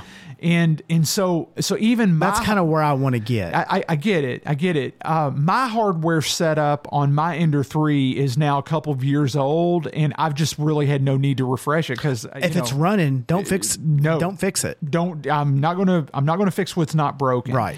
Uh, it mine runs like clockwork now, but but I had to do the motherboard, I had to do the leveling springs, I had to um, put a different bed material on it. I had to use I went with the PEI sheet, which has just been absolutely brilliant. Uh, know, I went with a an auto bed leveler, and I in my setup is that I did not go with the more popular bed levelers. I went with the bed leveler that I thought was superior technology. That took a little while to get that all ironed out because I had to do custom firmware for that, and then you have to go through the setup and you know blah blah blah. You got to do all that, and and then you know I mean I printed all these mod parts for my printer and uh, did you know, relocated the power supply. Just you know you just man dude Yeah, because I think the power supply is under the body of it, yeah, right? Yeah. it's just it was just a bad just a bad place to put the power supply, and so I located mine off of you know one, off of uh, one of the, um, the the the V the V extrusion, and um, you know it, it it just I just wound up doing a lot of work. Yeah, it sounds like it. Yeah, it- but but you know I, I've got an all metal hot end on it. Uh, you know, a micro Swiss all metal hot end, and there there are other mods that I have bought for it, like linear rails. And dude, I don't want to touch it now. Yeah, if it's But- because it works. works. Yeah, and um, it, I think I would do linear rails on mine because the wheels. I'm gonna do, I'm gonna do it on my CR10s. yeah, the wheels on the CR10S and the way it just, if you just looked at the wheels and the extruded aluminum r- runners they roll Yeah. on, Yeah. you you you can just tell it's like the bevels don't meet. no, they they And don't, it's- and it's It's it's I, it's like I can look at it and I could see where this is going to cause me variations. and yeah, yeah. It, well, and and here's the thing. It is it is true because you mentioned having banding on one point of of your z axis. Yep. I have ever so slightly. I have a banding issue at one at one point of my z, and then one point of my x. When when the print, So there's something odd in that roller. You bet that. You- that you bet. convergence. Yes, sir, buddy. It is, and it is always in the same spot. Now, if I were to give that part to my wife or my daughter, they would never see the banding. But I see the banding. If I gave it to you, you would see the banding, but it is really slight. And And for those that don't know, banding means that that layer laid down but it laid down at a bit of an offset. a, correct. Yes. So that yes. that one layer, you, it looks like a little band. It, it just it Yeah. just looks it looks like a little band, and um, and it, it's it's weird because you can't hardly even feel it. You you really have to look at. It it- I have to rotate it and get it in light, and it's like. But I know it's there. There it is. There, Yeah. th- that band. There it is. Yeah. And I know it's because of those rollers at that spot with the gantry at a certain height is where it happens. In the linear rails, the, number one, linear rails on the uh, on the X gantry would completely solve that. And then I'm going to go with a with a dual drive for the for the uh, for the gantry for the gantry lo- Yeah. for for the for the Z drive I think the S has that. I think mine has that. Um, dual meaning because don't, I don't know if mine does. or not. I think it's it like does. The, the worm. It's Yeah, like the screws. the, worm Yeah, yeah. drives. Yeah, Yeah, it's a- exactly. it's a dual on the oh, S. Oh, Yeah. excellent. Well, the Ender only has one. Okay. and that's a problem because the gantry will Sag. lean. It'll sag. Yeah. over time. Yeah, it doesn't sag low, but the higher you get, the more it sags. Yep. And you know, it's funny because you would think that despite those issues, I'm sorry, you would think that with those issues, the Ender would print like crap, but it prints beautifully, even with the, even with that going on. It prints absolutely beautifully. So anyway, that, uh, sorry to get off on a tangent there, but that, that's just kind of where it's at. But anyway, Grace and I've been printing a well, lot. yeah, I, I've got to break out of my the the rut I'm in in terms of things I've been just doing for hobby stuff, Yeah, and yeah. I'm just honestly, dude, the game stuff is. I just I, I need to break out of the Yeah, rut. yeah, I get it. And Trust me, I get I think that's going to be my post expo this is all finished up. I'm going to move on. I'm going to get, I got to get use out of this thing. Yeah. There's stuff I want to do with it. Yep. And I'm going to just rebuild it. Yeah, I'm going to, that's that's the thing. dude. all of it. Seriously, get a motherboard, get an auto bed leveler, get a get a. Uh, I, I want a new hot end. I would I would highly suggest a micro Swiss hot end, and I know there's tons of them out there.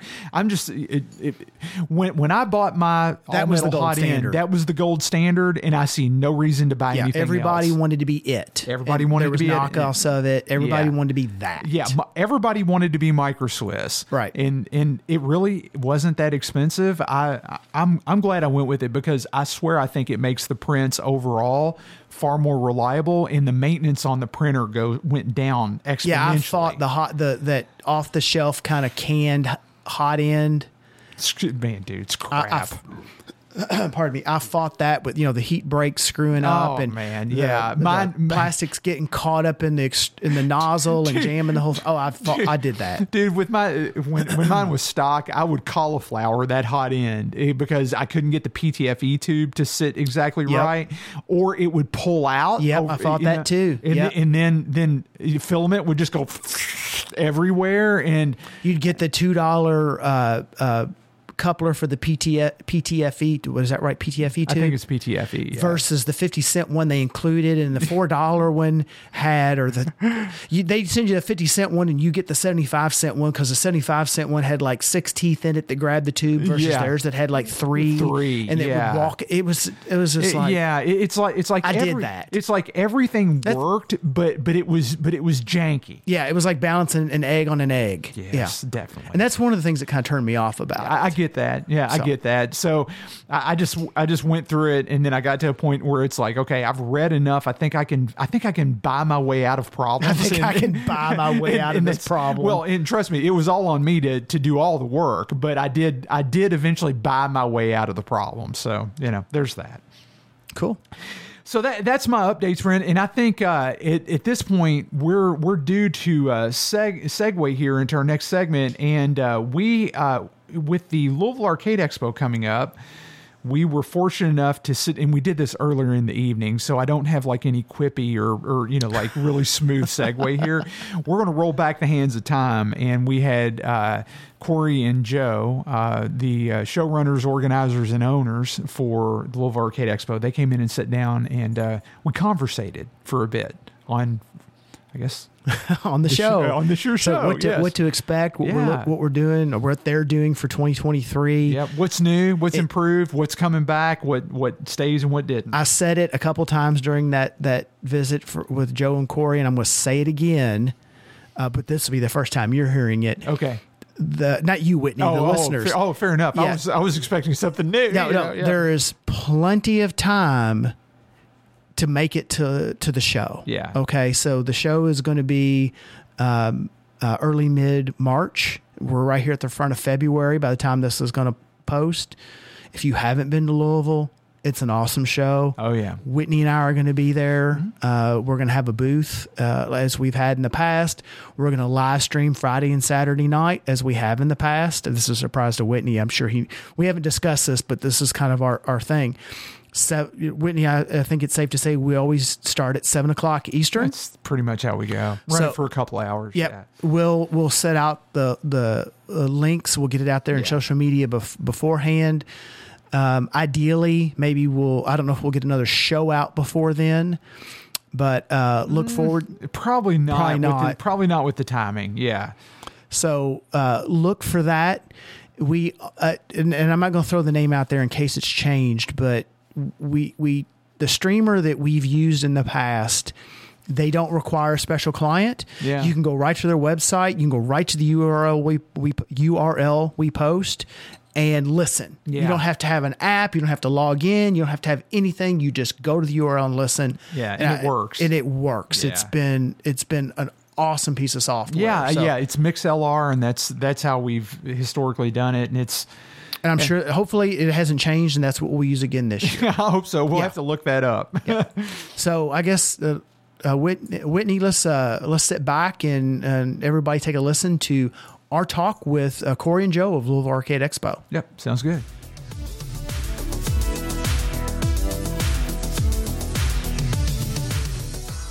It is the most wonderful time of the year, and I'm not talking about Christmas.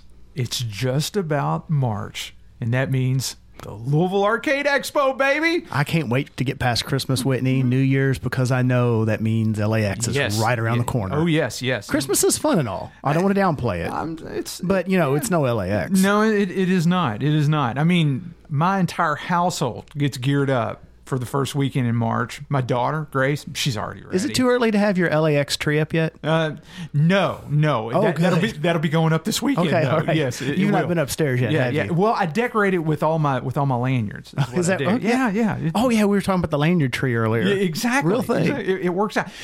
Now, oddly enough, Brent, I don't know how this was ever coordinated. We've got Corey and Joe sitting right here in the studio with us. It's almost like it was planned. I was wondering who they were. They showed up and we've got my, my dog will not keep her eyes off them. I don't Oh. know. I don't know if she's just like leaving me or if she's just like keep. What are they? Who are they? Brent, we call that love at first sight. Is that what it is? That, that is Oh, yeah. exactly what that is. Yes. The guys must smell good. It must be. It's gonna be rough when Yeah. they go to leave later. very, very much Go so. break somebody's heart. Yeah. Corey, Joe, welcome to the show. Thank you so much. We appreciate that Yeah. intro. My gosh, that was wonderful. Thanks- Uh, well, thanks for having us. uh, We just we babble and we babble until it's brought back around. How about that? Oh, us too. Us too. fair, This, fair this show is just circle after circle, guys. Yeah, that's we're, it. we're excited to be here. We're excited to talk about Louisville Arcade Expo 2023. We're excited to hear about it. And if I were to go back in the notes, how many years have we had you guys on? Oh, that's right, all of them. Yeah. yeah That's right. yeah, it's just the easiest way to say it. All What of them. Year is the? Is it the thirteenth year? It's Did it the start- it- it's the 12th show. Okay. The 12th show. But it Okay. is the 13th year. Oh, that is correct. uh, Yes. That is correct. There is that. Yeah. There is that gap in time. I'm Yeah, sorry. yes. yeah, There so is it's the one. twelfth show. There is one. Yeah, yeah, fair enough. Well, we're we're glad to have you guys back. I mean, it's it's always fun to get a I guess a preview into how LAX is going to go uh, for for a given year, and we're looking forward to uh, what you guys are, uh, you know, all the secrets you're going to spill here on the show with us here tonight. So I'm going to hit, start off with this. So, Okay, folks that? that? are listening to this, you have plenty of time to make your plans to come to the show. So this show will go out right here in the the, the front of February, and the show Louisville Arcade Expo is March 10th, 11th, and 12th here in Louisville, Kentucky. Oh, yeah. So you have plenty of time. Don't let it. Don't think you can't make it. Yeah. You can get here to Louisville.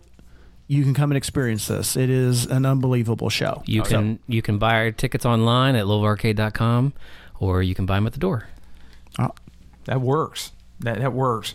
So so Corey, you start. Well, who wants who wants to start? Joe, do you yeah, want, I'll you want go to ahead. start? Okay, yeah, I'll go ahead and that. start. And, and one of the things we try to do at the Louisville Arcade Expo, besides the three days of retro gaming greatness, Yes. all the pins, all the arcades, all classic consoles, all that just awesome stuff, and the, the PC stuff too, is we we like to try to get some unique guests that have never been to Louisville before, like special guests, old old school developers, or Nick Nolte, you got Nick Nolte Oh this year. man, another forty eight hours. Here we go. Dude, Ethan Hawke was just in Shelbyville just a day just a day ago. Oh, yeah, I didn't know that. Yeah, yeah, we missed him. I, you know what? I'll give him a shout. Was he hanging out at the tonight. Dollar General? Uh, no, he wasn't. he wasn't. Wasn't believe it or like. Tom Cruise here He was a while filming. back or something? Tom Cruise is from Lexington, isn't he? Yeah, I think Yes. he, he's Yeah. from Kentucky. His I grandmother lives yeah. here. Yeah. Yeah. and Shatner I think lives here often He, too. does, he does. Yeah, he has a horse farm. He's Yeah, a he's horse got a farmer. horse farming for sales. Yes. I got an ad the other day from Shatner. It was from uh, this is how the show goes. You all have been here. Oh yeah, no, we love it, it. it was it was from a hearing aid company. Oh, really? it had a quote. It had a pull quote from Shatner at the now, top of it. Now, did you feel like you were profiled with that email? I, I as I have gotten older, Whitney, I'm getting a lot of of age appropriate ads. Yes. Assi- assistant Yes. emails, right? Yeah. Well, no. This this is physical mail because I, I'm assuming they think people in my age range don't you do email. Oh, you got you actually got physical mail. I get physical paper mail. Yeah. from, from from Bill Shatner. Really? well, it was had a quote from Bill Shatner. Yeah, and he was trying to sell me hearing aids. Anyway, okay. oh, I get those too. It's Yeah. all good. Hey, so man. w- so William Hey, hey, Shatner's dude. coming to Louisville Arcade Expo Yeah. this year. Hey, dude, uh, hang on to that. I want to see that. Okay, I will. show. I'll- Okay, you check that Yeah, out. Appreciate it. Uh, yeah, no, we're not getting Shatner. Um, daggone it. although we do know his agent, oddly enough. Really? Yeah, yeah, yeah, I can't go into details. I don't want uh, you know hearing aid mail going yeah. to everybody. but uh, no, we're, we're super excited. I followed this guy on YouTube for a while, and he is just a down to earth, good dude, and he loves all a lot of the same stuff that I love when it comes to 80s and 90s gaming. So his name is John Riggs. Oh, and you've got you've got John Riggs. How about yeah, that? yeah, just excited. He just he he reviews and and watches all the newer stuff that comes out too. I think Uh-huh. when we were first thinking about talking to him, Yeah. he was he had some video he had put up where he had an Oculus on and and had a 3D virtual Legend of Zelda playthrough that he was going over, and Okay. it looked so fun. It looked so cool to see that, you know, the uh, inception of Zelda done in a, in a virtual world like that, uh, but, but with all pixelated 8-bit Yeah. NES graphics. So Yeah. if you have a chance, I, I highly recommend you checking it out. It's really neat the way the way he kind of showcases that and talks about it. As So, he plays so does he it. focus on like retro consoles and and Big We- time, big time NES. He's, he's Okay. A, he's a big time NES collector. okay, I'll Yeah, to- yeah, huge yeah. in NES, and he he actually made his own game, one or two games, I think, and Yeah. he does a lot of uh, NES hacking. So his Yes, he does. his panel that he's going to do is he is going to pull up hey if there's a game you want to hack or you want to get into any type of 8-bit or even 16-bit level you know rom hacking etc he's going to go through that with a live audience and and question them and and guide them i guess through that whole process Yeah, so that, that is that is cool. I, and he's a genuinely nice guy. I, I mean, I've met him one one time before, and uh, just very no. Actually, I've met him twice. Met him uh, once in Nashville, and then once at the Midwest Gaming Classic last year at, at, at MGC,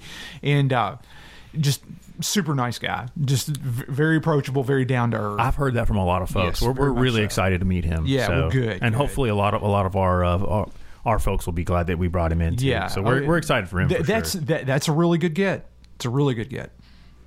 Now, the other big special guest we have, and I believe you've met him as well, because Whitney, you're kind of a big deal. I don't know if you know or not. you hear that, Brent? Um, Brent is as well. I mean, especially with the hair down mode. Well, yeah, I mean, Yeah. I mean, it is what it is. living at large, large and in charge. Look, I was gifted. I don't know.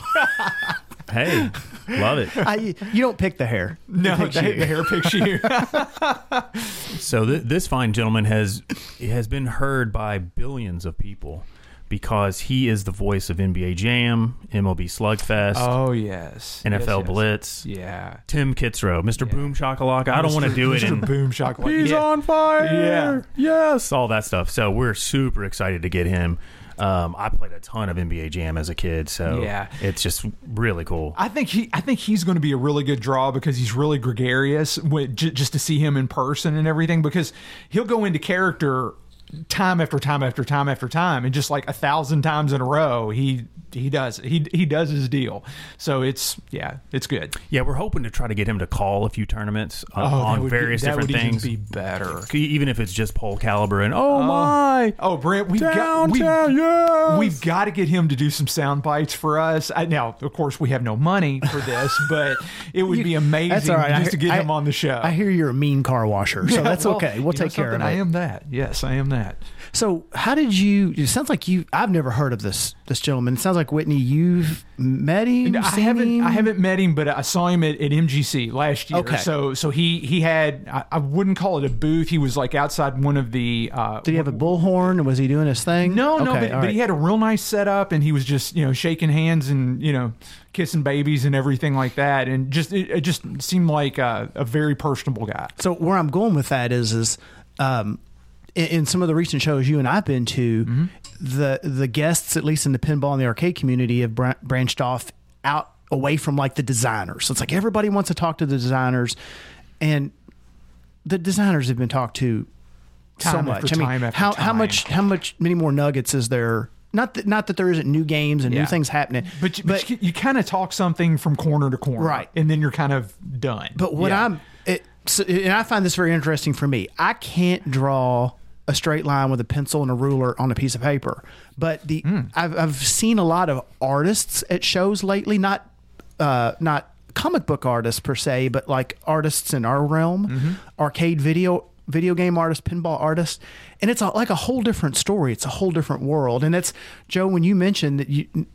I never even thought about someone that was doing Voice acting. The voice acting. the voice Yeah. acting in, in an era when voice Yeah. acting was pretty new. yeah. Um, Oh, yeah. Or certainly not appreciated like it is today. I'll say that. Right, right. I mean, nowadays it's. I mean, they hire all sorts of celebrities to do this type of stuff. But Tim, I mean, he is.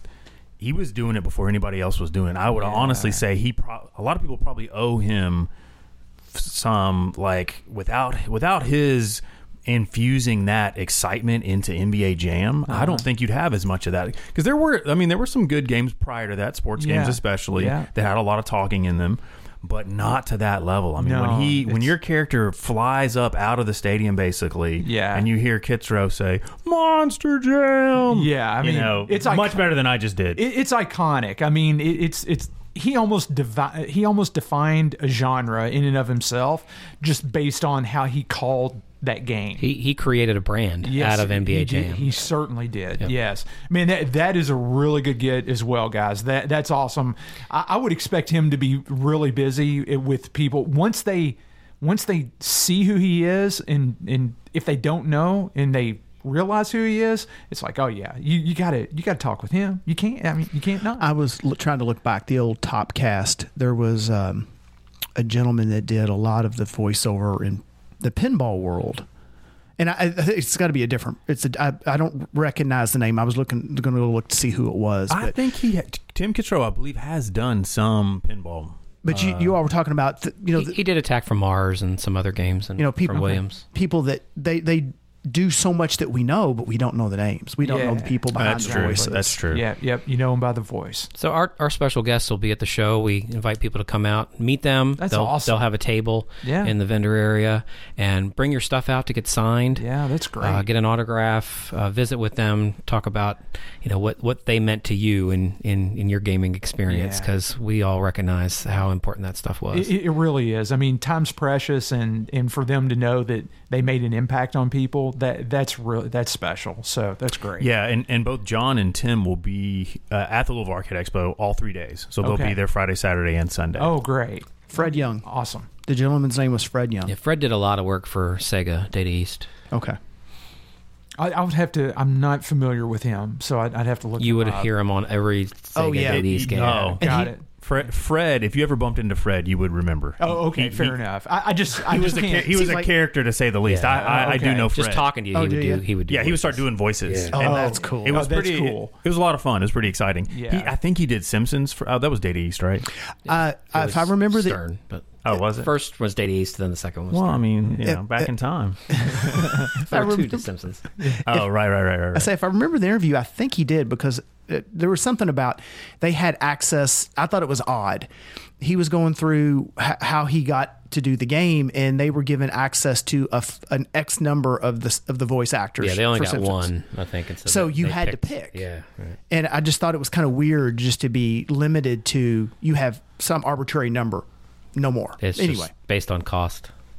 Oh yeah, yeah, true. So special guests other than uh, Whitney and I, you haven't gotten to us yet. Well, you guys are definitely special. we are that. Yeah. Make sure you come out to Louisville Arcade Expo to see these guys. yeah.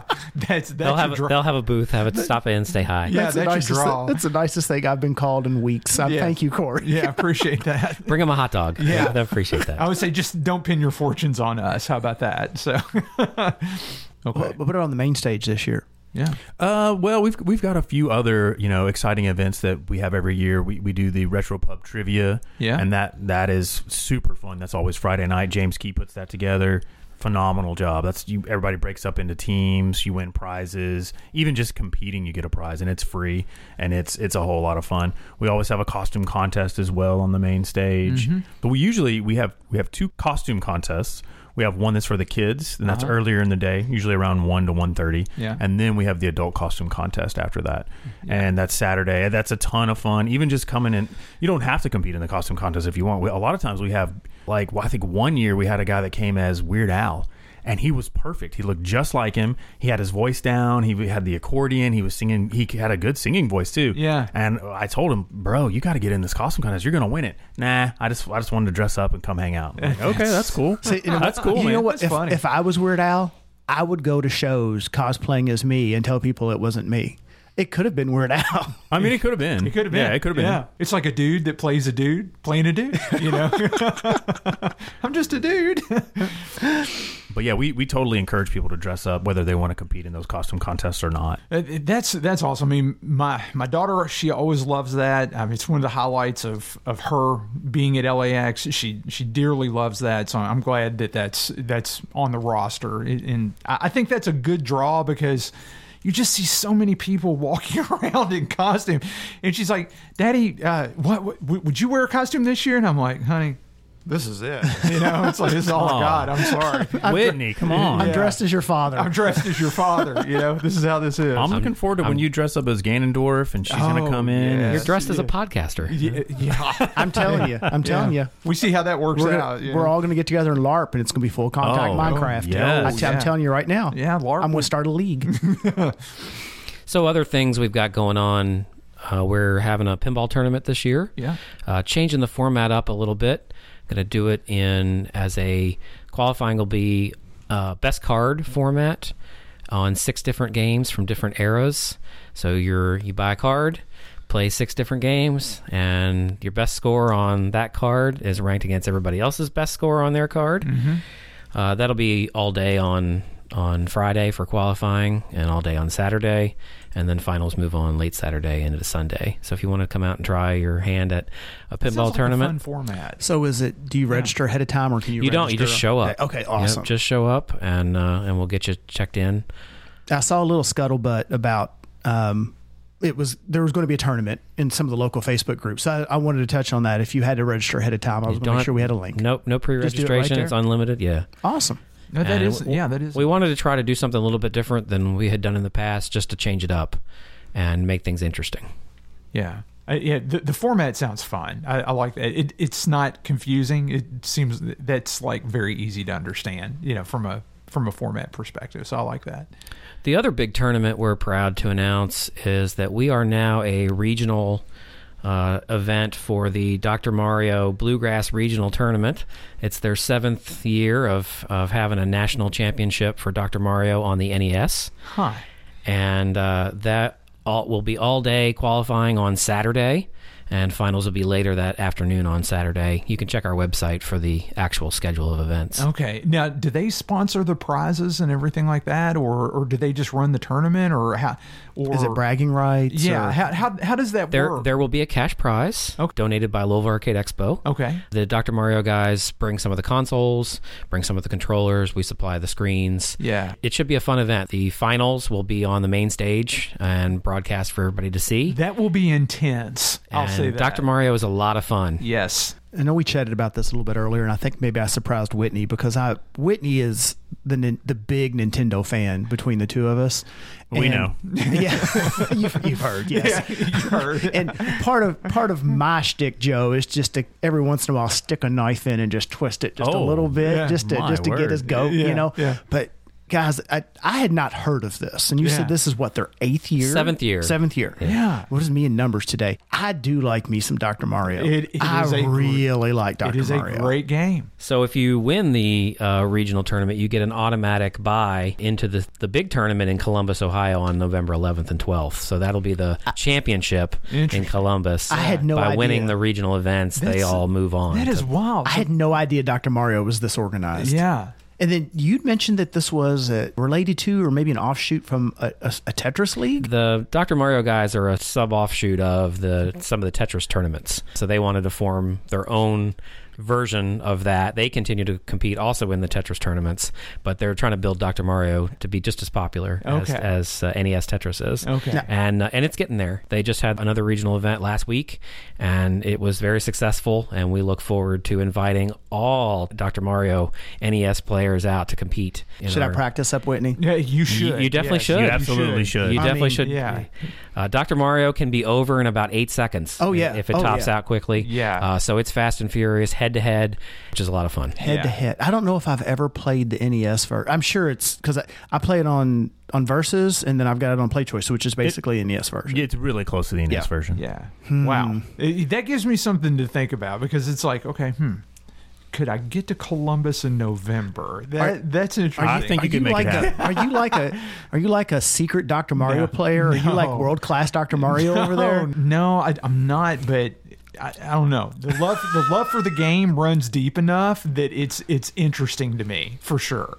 Yeah. You should practice up. We we've done some minor, nothing on this level, Dr. Mario tournaments in the past at Uh-huh. Lax, and Yeah. some really good players have come out. I mean, Yeah. super good. Yeah. And it was funny to watch them go through, you know, our small bracket or whatever, and you'd see one guy on one end of the bracket and one guy on the other, and they're just murdering people as, as they come up As- to meet. as- as they and then at, yeah. and then at the end, they're they're you know sh- getting loose, shaking their shoulders. I, I kid you not. Like Oh, a drummer getting ready to go on serious stage. business. It's real serious. It's Yeah. like you know Serious business, Ryu yeah. versus Ken, or it's it's a big deal. But it, it's Yeah. fun to watch as a spectator as well. Oh yeah. Oh, for me, I can see that. I'm, I'm looking forward to watching this. Is what I'm looking forward to. Anything head to head is a lot of fun. Yes, it is. I'm fairly decent at it for for if you know how I'm not good at any games. I'm fairly decent at Dr. Mario. I imagine this is no, no. Oh, yeah, I- I jump imagine in, it would jump be in. crazy. Practice and jump in. Watch it. Watch some of their YouTube coverage on the DRMC, which is the Dr. Mario trying to make me cry, Corey. DRMC. DRMC. But Okay, now, I'm- but I'm gonna now I'm take- curious. I'm yes. going to take note of this because I want to. Yeah. w- When I get home tonight, I want. Um, well, depending on what time I get,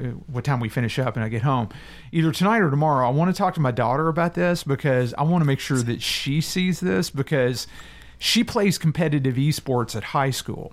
Now, Oh, she- cool. Yeah, so so she's she's team captain for for her Splatoon team and everything like that. Oh, this is awesome. Yeah, and uh, and so she's not a big Dr. Mario player at all, but I, I want her to see it because she might decide to try. You know, And- and- Yeah. either, either. And this is playing on original NES hardware on original NES controllers, Yeah, head to head. yeah, on old school TVs. yeah, yeah. Yeah, no, on CRTs. That's the way to go, right there. Sweet. Now, one other tournament I did want to jump in with. It's not as extravagant. There's not a huge league for it. In fact, I don't think it's ever been at any arcade console convention ever. Is we're going to do a virtual boy tournament, head to You're head. gonna start. You're gonna start the trend.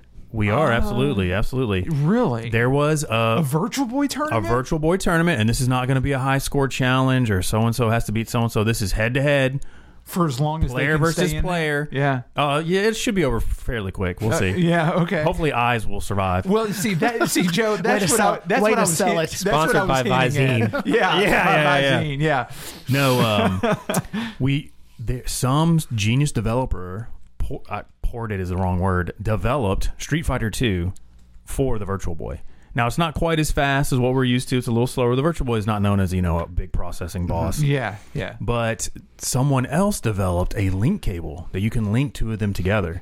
So we're going to set two of them up, put people up on stage, and and one of the rules is going to be you can't take your eyes out. You can't look. You have to keep your eyes in and, Yeah. until the end of the match. And then we have an out. We have a cool another hack to our virtual boy. So you- Sorry, I love talking about this stuff.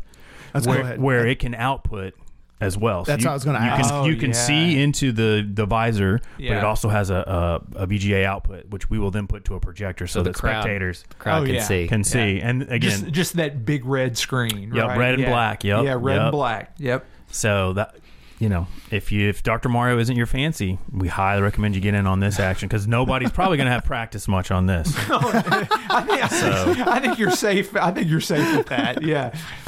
Interesting. Huh. And of course, we have all our other regular tournaments that we do. On Saturday, we have the Duck Hunt at high noon a tournament, which is very popular. Some of our PC LAN tournaments we do that are just sort of ad hoc as uh, all throughout the, the, the show. And uh, some of our other popular ones we bring back every year. Oh yeah, the Fire Mario Challenge. That's that's a super fun one. Yeah. and those are also played again original hardware on old TVs. Yeah. It's a blast. So I'll remind everybody. I'm sure all this is up on the website, right? It is. The, the full schedule of events is on the website. Okay. And so this year, are you doing digital signage? Of course. Okay.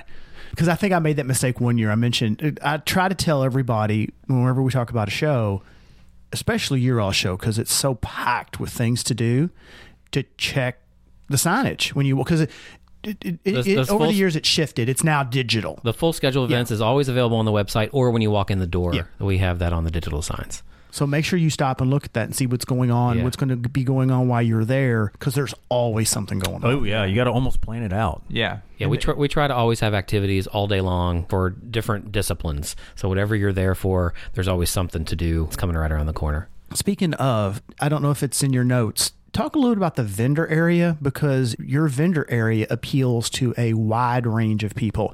You're not just walking in and it's just like pinball you know boards out of 30 year old pinball machines. You know, that's that's kind of not what you all attract. Talk about that for a second. We try to have a very wide range uh, of vendors every year. Some of our vendors come back with us year after year because they have developed a following. They always have unique items. We try to have both cart collecting vendors with collectible console carts, controllers, Yeah. systems. Then you have artists that Yeah. that that develop unique art both They in always go over real big. in this genre and others. Uh, some of them will do commission work, and every year we get new vendors as well that we that we've either auditioned or that have bring something unique to the table. And so there's plenty to buy. Uh, we fill two rooms with vendors. There's always something to peruse and shop uh, and buy something for your nerd on your list. uh, Corey, that would be my entire Yes, family. yeah. So that, that's how we enjoy shopping at the vendors. so do yeah. I. Yeah, Yeah. so do I. There's no Yeah. doubt about it. I do We, too. we wish we had more free time during the event because they just bring incredible stuff. yeah, Yeah. they do. Yeah, one one thing that uh, that I've always really enjoyed, and, and I need to I need to look this year and pay special attention is I love the I love the vendors that do stickers. That, that do like all the character stickers and the logo stickers and, and just everything like that. Yeah, we have I'm- we have several that are in those styles. yeah, I'm just I'm just I'm just real high on that. I, I love I love stickers. There, so, there yeah, it's cool. We have you know people that do etched glasses, and Yeah. we have people that do 3D printing and all sorts of. Uh, but this year, there's probably four or five different, at least, cart vendors that are bringing all sorts of collectible stuff, and Oh, uh, and that always goes over very well. There are a lot of people that love to to buy and trade. Bring your stuff out for trade; they'll Yeah. always trade with you. Yeah. One big announcement we have one of our vendors is going to bring, if anybody remembers the original ice cold beer, uh, which was a vertical yes. play field, move small ball bearings up and drop them into holes. It hasn't been made in probably 25 or 30 years. It is being remanufactured uh, as a whole new product using modern components. We should have the first production models of those for sale at the Louisville Arcade Expo that's in the vendor area. Oh, that is cool. So we're very excited to to promote that. I've Yeah. seen pictures from IAAPA where they were demoing it, Yeah. so they're ready for production. it is. Then Oh, that's and- awesome. Oh, that's awesome. They'll be at Yeah, the yes, show. it is. Yes, it is. You know th- that Ah. that game has developed such a following, it just almost like a cult following over time. It's, and It's fun. It's a it- really it- unique it's- piece. It Yes. really is. Yeah. it- it's fun. And I, I'm so back here waiting going, uh, because that, man, I'm gonna have to look hard at that. Yeah, I- I don't blame you. I've got several people that come to mind right now that Yeah. brand new in the box. that are like, if you ever come across one, you Uh-huh. know, and they've they've gone up a lot in value because Yep. they didn't make many. They made money on location, Yep. so Yeah. operators held on to them, bringing them back and having a brand new in the box that you can have for your home arcade or bar is a lot of fun. You know, one of my biggest collecting regrets. I'm, I'm going to go ahead and talk about this right now. Okay, I'm just going to go ahead and say it. So you because- Is this I sold a game for two hundred bucks? No, or I no. passed I've on got so No, a many of truckload those. of them for it out in the fifty dollars. It- It's it's close. You destroyed it. No, I didn't destroy it, but um, I was uh, I was buying some games out of Danville, Kentucky. My truck was loaded full. I couldn't just couldn't hold any more, and I was not going to make another trip. I was I was done. so that computer space sat there. No, that ice cold beer sat there. Oh, and, no. and you know what the guy priced it at to me? Five hundred bucks.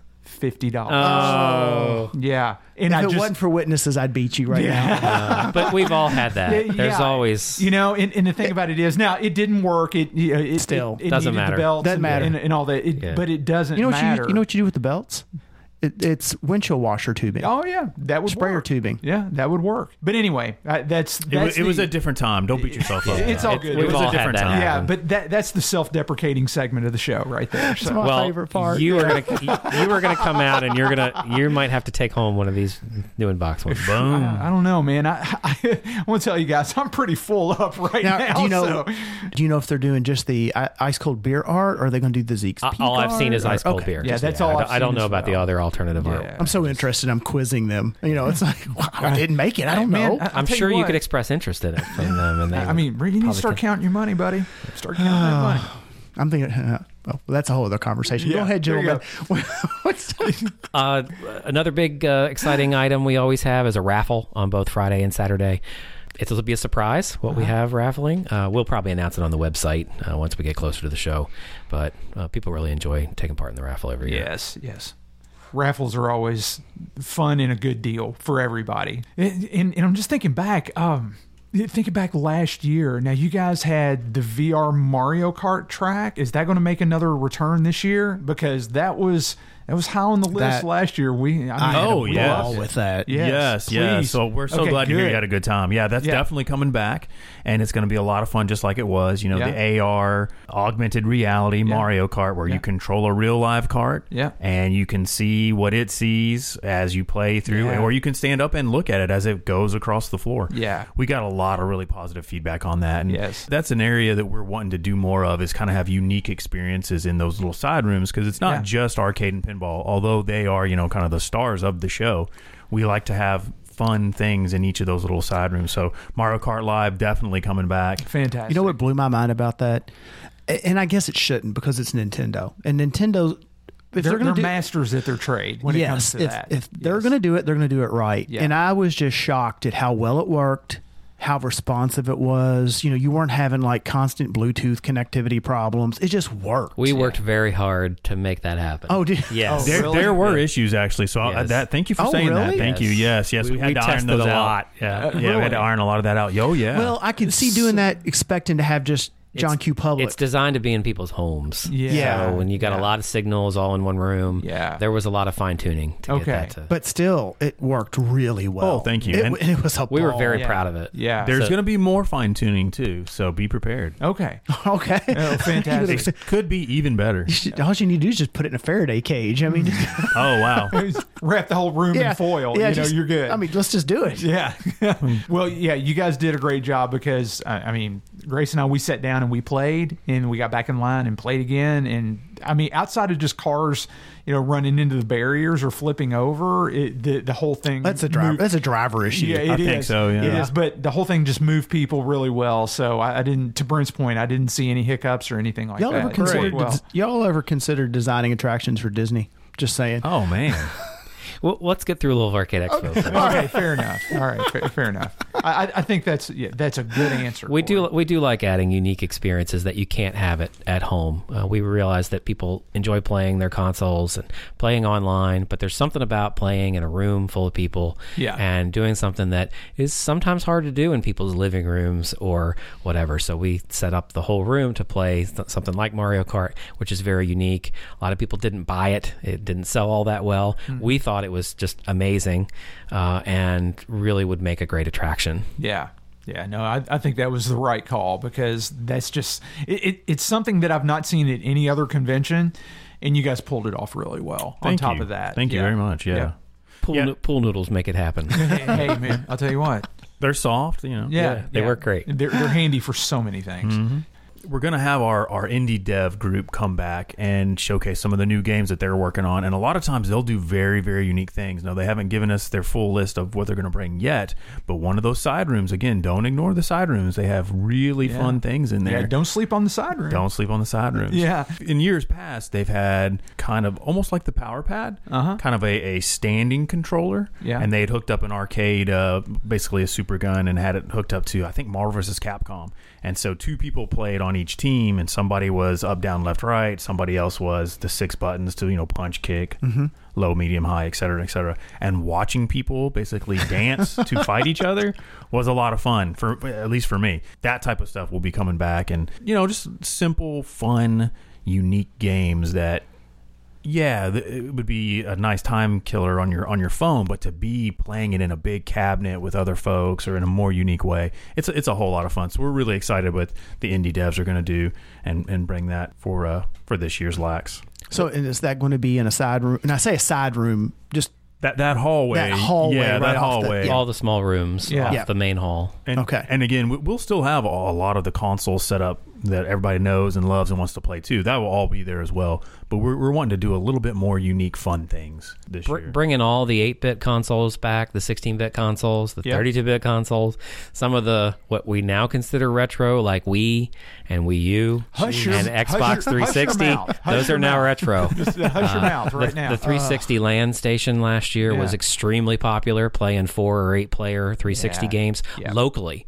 That's not something most people did on their 360s because most people didn't have four or eight 360s. Yep. Uh, so being able to play uh, multiplayer shooters or any other game like that on a 360 Oh, with, that's where it's with seven of your best friends, bring your friends out, bring your family out. We'll have a, a whole bunch of games going on those all weekend long. Yeah. And, and an area we always, um, I don't know why, but we, we forget to talk about how great it actually is, is our PC area. yeah. And so the you- retro computing area. Yes, Yeah. yes, Classic computers. I mean, obviously we'll have the Apple II set up. If you want to go to Oregon Trail, we got you. We got you. You're right there. One, one thing I'll say is Philip and Kirk do a, and I'm sure that there's more than just those two guys working on it, but they they always I, I see them in there every year, you know, year in and year out, just manning that station, and I know they do a lot of work. Oh, they do a as well. ton, and, and thank you for bringing that up because without their help and some of the other folks that us, Eric, Yeah. uh, Max, Brent, not you, Brent. Yeah. We- you're not the only Brent we know. we have so many folks that that help, and it's just yeah, uh, Yeah, w- without our volunteers, we couldn't make it happen. yeah, the the classic computer room has just about everything you could want to play. If you want to do the 16 player LAN, Mm-hmm. that is it's similar to Halo and those types of first person shooter type games. Unreal Tournament 99, just absolute classics. Commodore 64s. We have Amiga set up, the old Atari Mm-hmm. like 800 and 1200, the TI 99, MSX. We have so many retro fun yeah. computers and we never talk about them, but they're so much fun. yeah. Do you all have any just like old school DOS computers? I, I've noticed Yeah. it seems like a lot of Yeah, we people. set up DOS. A, a lot of people. Oh, I, am saying this, It- it's, but hot, it's hot right now. It's hot. Yeah, It's I only really. DOS is hot. Was- DOS, DOS is hot. back. Yeah, Yeah. yeah. PC PC CD-ROM based gaming is. Yeah, we set up we set time. up quite a few PC, DOS PCs Yeah. playing Okay. Wing Commander or you know, Yeah. whatever of the era that people want to play. Yeah, there's Yeah. only a couple gaming podcasts I listen to, and one of them, Rob O'Hara. I, I know Whitney, you've you've listened to mm-hmm. some of Rob's oh, shows. Oh, yeah. he recently started a show playing DOS games. It's kind of a common thing that I've that I've noted the last year. Yeah. DOS seems to be That's cool. DOS No, games. that's cool. All of a sudden, are like, oh wow, look at this. Yeah. Anyway. I, I mean, it's almost a lost skill, like optimizing DOS to the point where you can play, you can play like all these different games and making Oh, sure I've that been the system there. runs. Oh yeah, yeah. Spent years doing that. Loved it. It was Loved it. was more of a challenge to make the game play than it was to play the game. It- A, it- a lot of isn't times, that the yes. truth? Yeah. a lot of times. Yes. Oh yeah. oh yeah. Especially if you didn't have the best hardware. We had a 286 when I was a kid, so let me tell you, that was tough. That, Yeah, yeah. It was tough. Yeah, when it all your was. friends were rolling those 46 DX, and you're and you're you're begging to come over and play Warcraft. Yeah. seriously. Yeah. Oh, seriously. I remember. Oh Yeah. yeah. Oh, those Oh, those he's were got- the days. He's got man. a DX, man. Yeah, I'm you stuck got a with an DX. And all you have so- is a PC speaker, no ad Oh, libs, yeah. no master yet. Oh. Yeah. Yeah. Little Oh. piezo speaker, man. Just yeah. But I did have Battle Chess, so that was good. I, I remember trying to justify remember the money Battle to jump up to a 14.4 modem. Yeah. It's like, oh, oh my nice, gosh. nice. Yeah. Yeah. I mean, that talking about ooh. Anyway, yeah. Those are days gone by. to piggyback off a little bit of Mm-hmm. that, so one of the things we also like to do is I, I don't know if you all have noticed, but they keep releasing these new retro mini systems. Yep. So we've been trying to pick up a lot of those too, so that if you know if you didn't want to spend the money yourself, you could always know that we would have them for you to play at our show. Okay. So a couple that we've picked up, they're actually really really nice. Are the Candy Cab ones? So, so Joe, just real quick, not to interrupt you, but I will. It's all, it's all good, brother. Oh, I have questions. Go ahead. It's your show. Well, well, I, I have seen so many different sizes of these cabinets. They they go from the, they go from the small This- versions. Whitney, that- this this is an audio medium. Go ahead. Don't- okay, No, yeah, it's great. He, he's putting his hands out yeah, trying I'm to putting, my, show. I'm putting my hands Bigger out. Bigger than a bread box. Yeah, exactly. Describing How many Commodore describing the 64 stacked is it? yeah, exactly. Yeah, so I mean, how big are these? Are, are they are they like eighth scale, sixteenth scale? I mean, are, are they are they the small sizes that just fit just like on on a tabletop, or are they quarter size? I mean, are they like half the size of an Arcade1Up? I mean, how, They're the smaller They're the size. yeah, they're smaller smaller. size. They're Okay. smaller. It's a good question. you're talking about the more collectible, larger ones, like the Dragon's Lair. and- Yes, yeah, definitely, Yeah, yes. The, the, these are more for. Uh, the, the, you can play them. Some of them have small screens. Yeah. but you generally put it up on a television. gotcha. Which is what we would so do. this these are for the more casual player. Correct. Yes. Yes, Got it. yes, yes. Okay. And and the ones that we're trying to pick up are the ones that may not have come out of out of anywhere but Japan. Okay. So like the Taito Egret 2, which has a bunch of Taito games from, you know, Bubble Bobble. I'm trying to think of some of the other great ones. But that's all I play when I turn it on. well, you don't need much else. honestly. Arkanoid. Yeah. There's, there's we several found others. Joe's Dr. Mario. is Yeah, like, oh, I don't know. Arkanoid's a strong. Yeah. it's a strong get right there. It's a good game. It, it's cool to have those set up, and then we, we've got the uh, a couple of the Sega ones too. So the Sega ones have I think like Virtual Fighter, Space Harrier. So these are things that aren't necessarily stateside. You say Some of them, yeah, Some they came them. here, or they have different games here. or they, Gotcha. they had a in limited Japan. release or something like Yeah. that. So we like to set some of those up so folks get a chance to play some of that stuff, and if they get excited, maybe they'll buy one.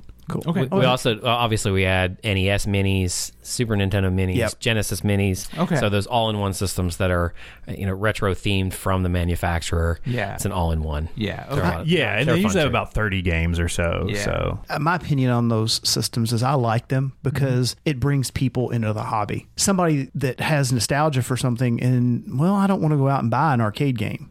Well, I'll try this. And then before you know it, you've got another convert. They were very Yeah. popular So- for oh, yeah. Nintendo, and they're they're very popular the years we've had them at the show. So we continue to bring them back because people enjoy playing them. Yeah. I would have actually, uh, Whit- Whitney and I talked about it. I wanted a Nintendo Mini, but you couldn't get one. And, you know, they had me, of all thing, of all people, they had me sold. And I, I wanted it for Zelda. That, Oh, that's yeah. the one Nintendo. I didn't have NES. My cousin did. And I borrowed it from her when she quit playing. And I played Zelda. So, yeah, Nintendo had me sold, but I couldn't get product.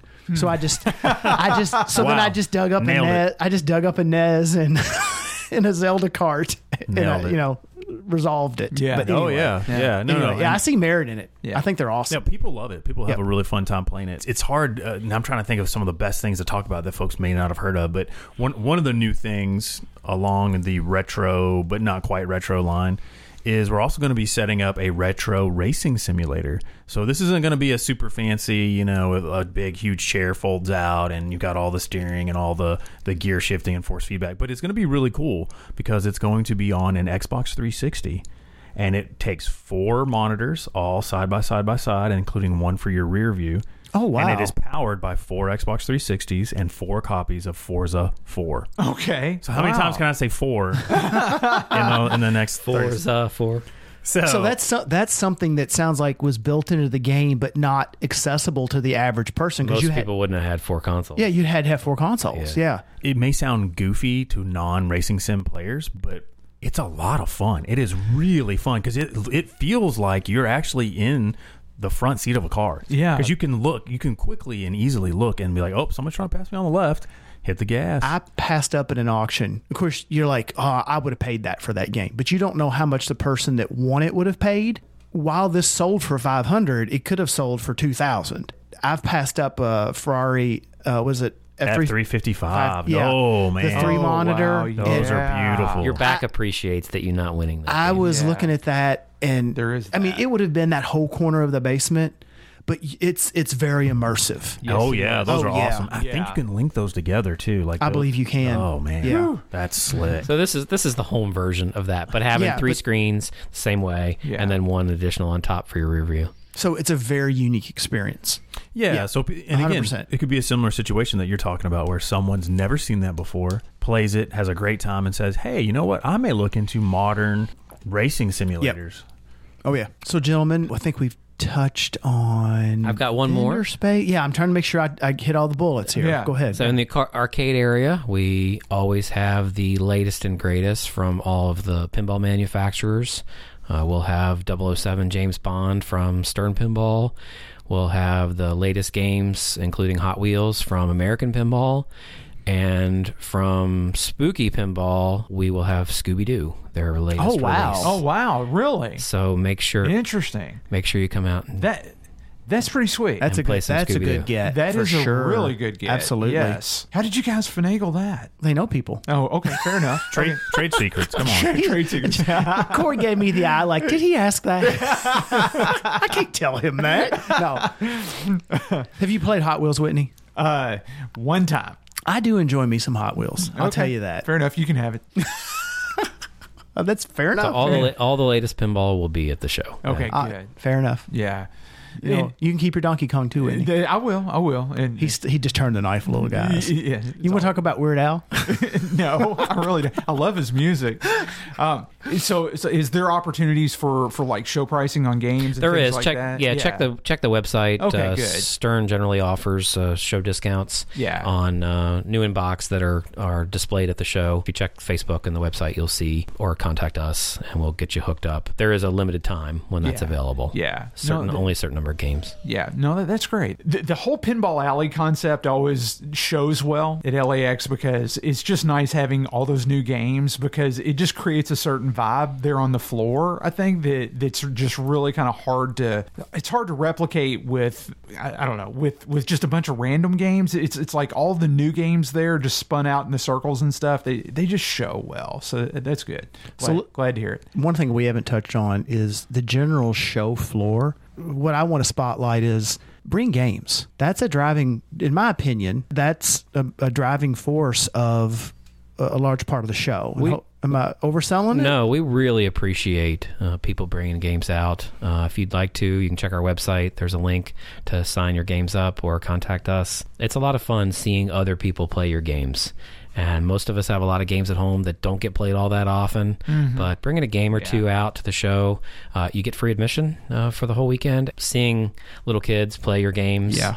is it, it's got a there's a good feeling to it, and uh, and you I can be proud of. Uh, we like really unique stuff. If you ha- if you'd like to bring something out, we would love to have it, and be sure to hit us up. I always try to bring some oddball things, things that a lot of people won't see. Mm-hmm. You bring the best stuff. We love it. we love it. He just he, he said that because he's here. He's, he tells every podcaster that. And at, at the end of every show, too, we offer uh, we give prizes away for best arcade, best pinball. There's a whole list. There's uh, both trophies and prizes. So we, we really appreciate people bringing a lot of the stuff. You know, if we had to bring all of our uh, ourselves, it would be very difficult to do. People being able to bring out a Dance Dance Revolution or some of these driving games or a collection of electromechanical pinballs. Yeah. PlayChoice 10 tw- Twin. Just some of the stuff we we just couldn't possibly do. We appreciate people bringing stuff it out and making it possible. and, and there's an incentive for that. You bring a game and you get admission for the weekend. you, So you do. Each game yeah. gets you free admission for the weekend.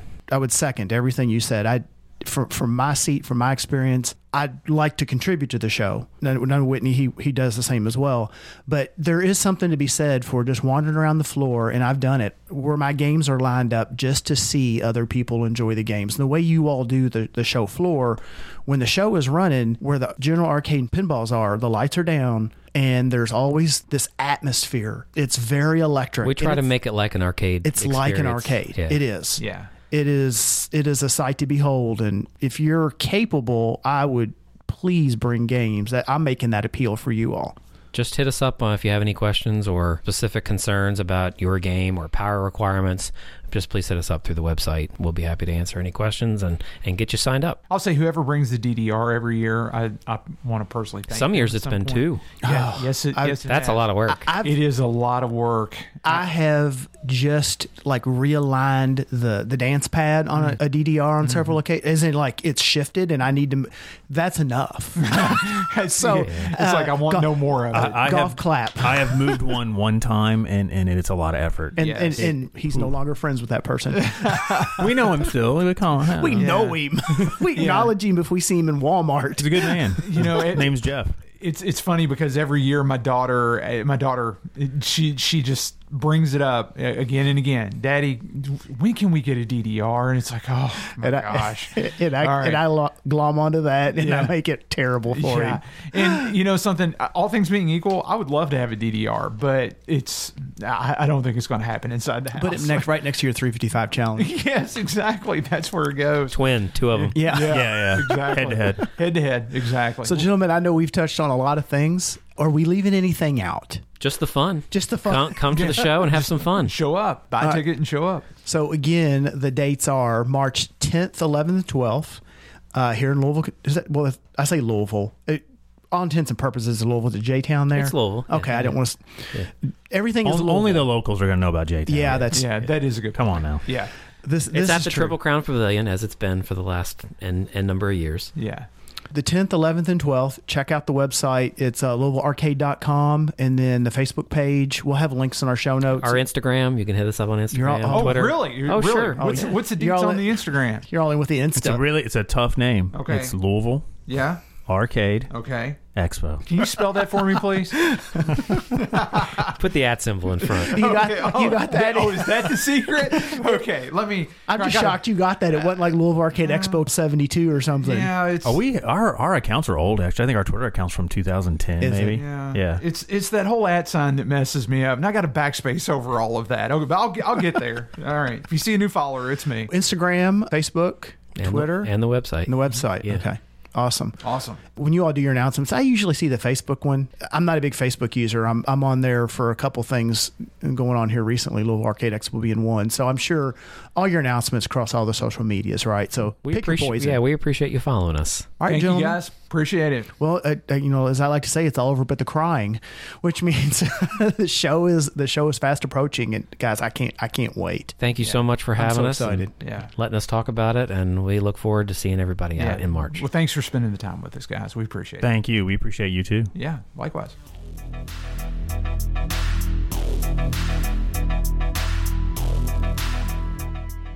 So Whitney, I had a ball sitting down with the LAX guys Oh again. yeah, yeah. It, it was it was great. I mean, it's always nice to sit and just chat with them like that, even. You know, even if there's some questions they can't answer, yeah, I think we, I think probably pushed. I, I probably pushed on them a little harder on, on a like Scooby Doo question than I should have and stuff like that. But, but I was interested. Yeah, I, and I, I, I was curious. there- it's like anything else. They're, um, well, I guess maybe not like everything else, Yeah. but they're they're far enough out from the show that things are still shaking out. Yeah, things can exactly. change. Things and, can change, You know, they yeah. don't want to say something that it may not turn out, or Yeah, there's still things in the works that are going to be announced. so I totally get it. and stuff that they didn't talk about here tonight, even because you know they're still working on it. But it's it's always good to sit and talk with them because I just very very seldom, if ever, get an opportunity to talk with them outside of the show. So I so it's I I enjoy catching up. I, I see Joe. I didn't this year because I was actually out of town. I see Joe. He makes a yearly stop by the Griffith Estate here. uh-huh. Yeah, Uh, Joe and his mom are avid gardeners. yeah, and uh, um, I think that to me, I mean that that's really cool that they've got that thing that they, they share. And Yeah. I mentioned on the show I've got chickens, and I do that because it was something my grandfather did. That's Yeah. my tie to it. Yeah, there you. Do you sell eggs? Would you? I've never sold an egg in my life. I just give them away. Yeah, yeah, Uh, cool. Except for now, I mean, we're at the point where a, a, a, a, Yeah. Tesla and a and a carton of eighteen eggs are about equivalent. They're you about know? equivalent. Yes, yes. But um, I do that. That's that's a tie I have to my family. Tesla, But hooray.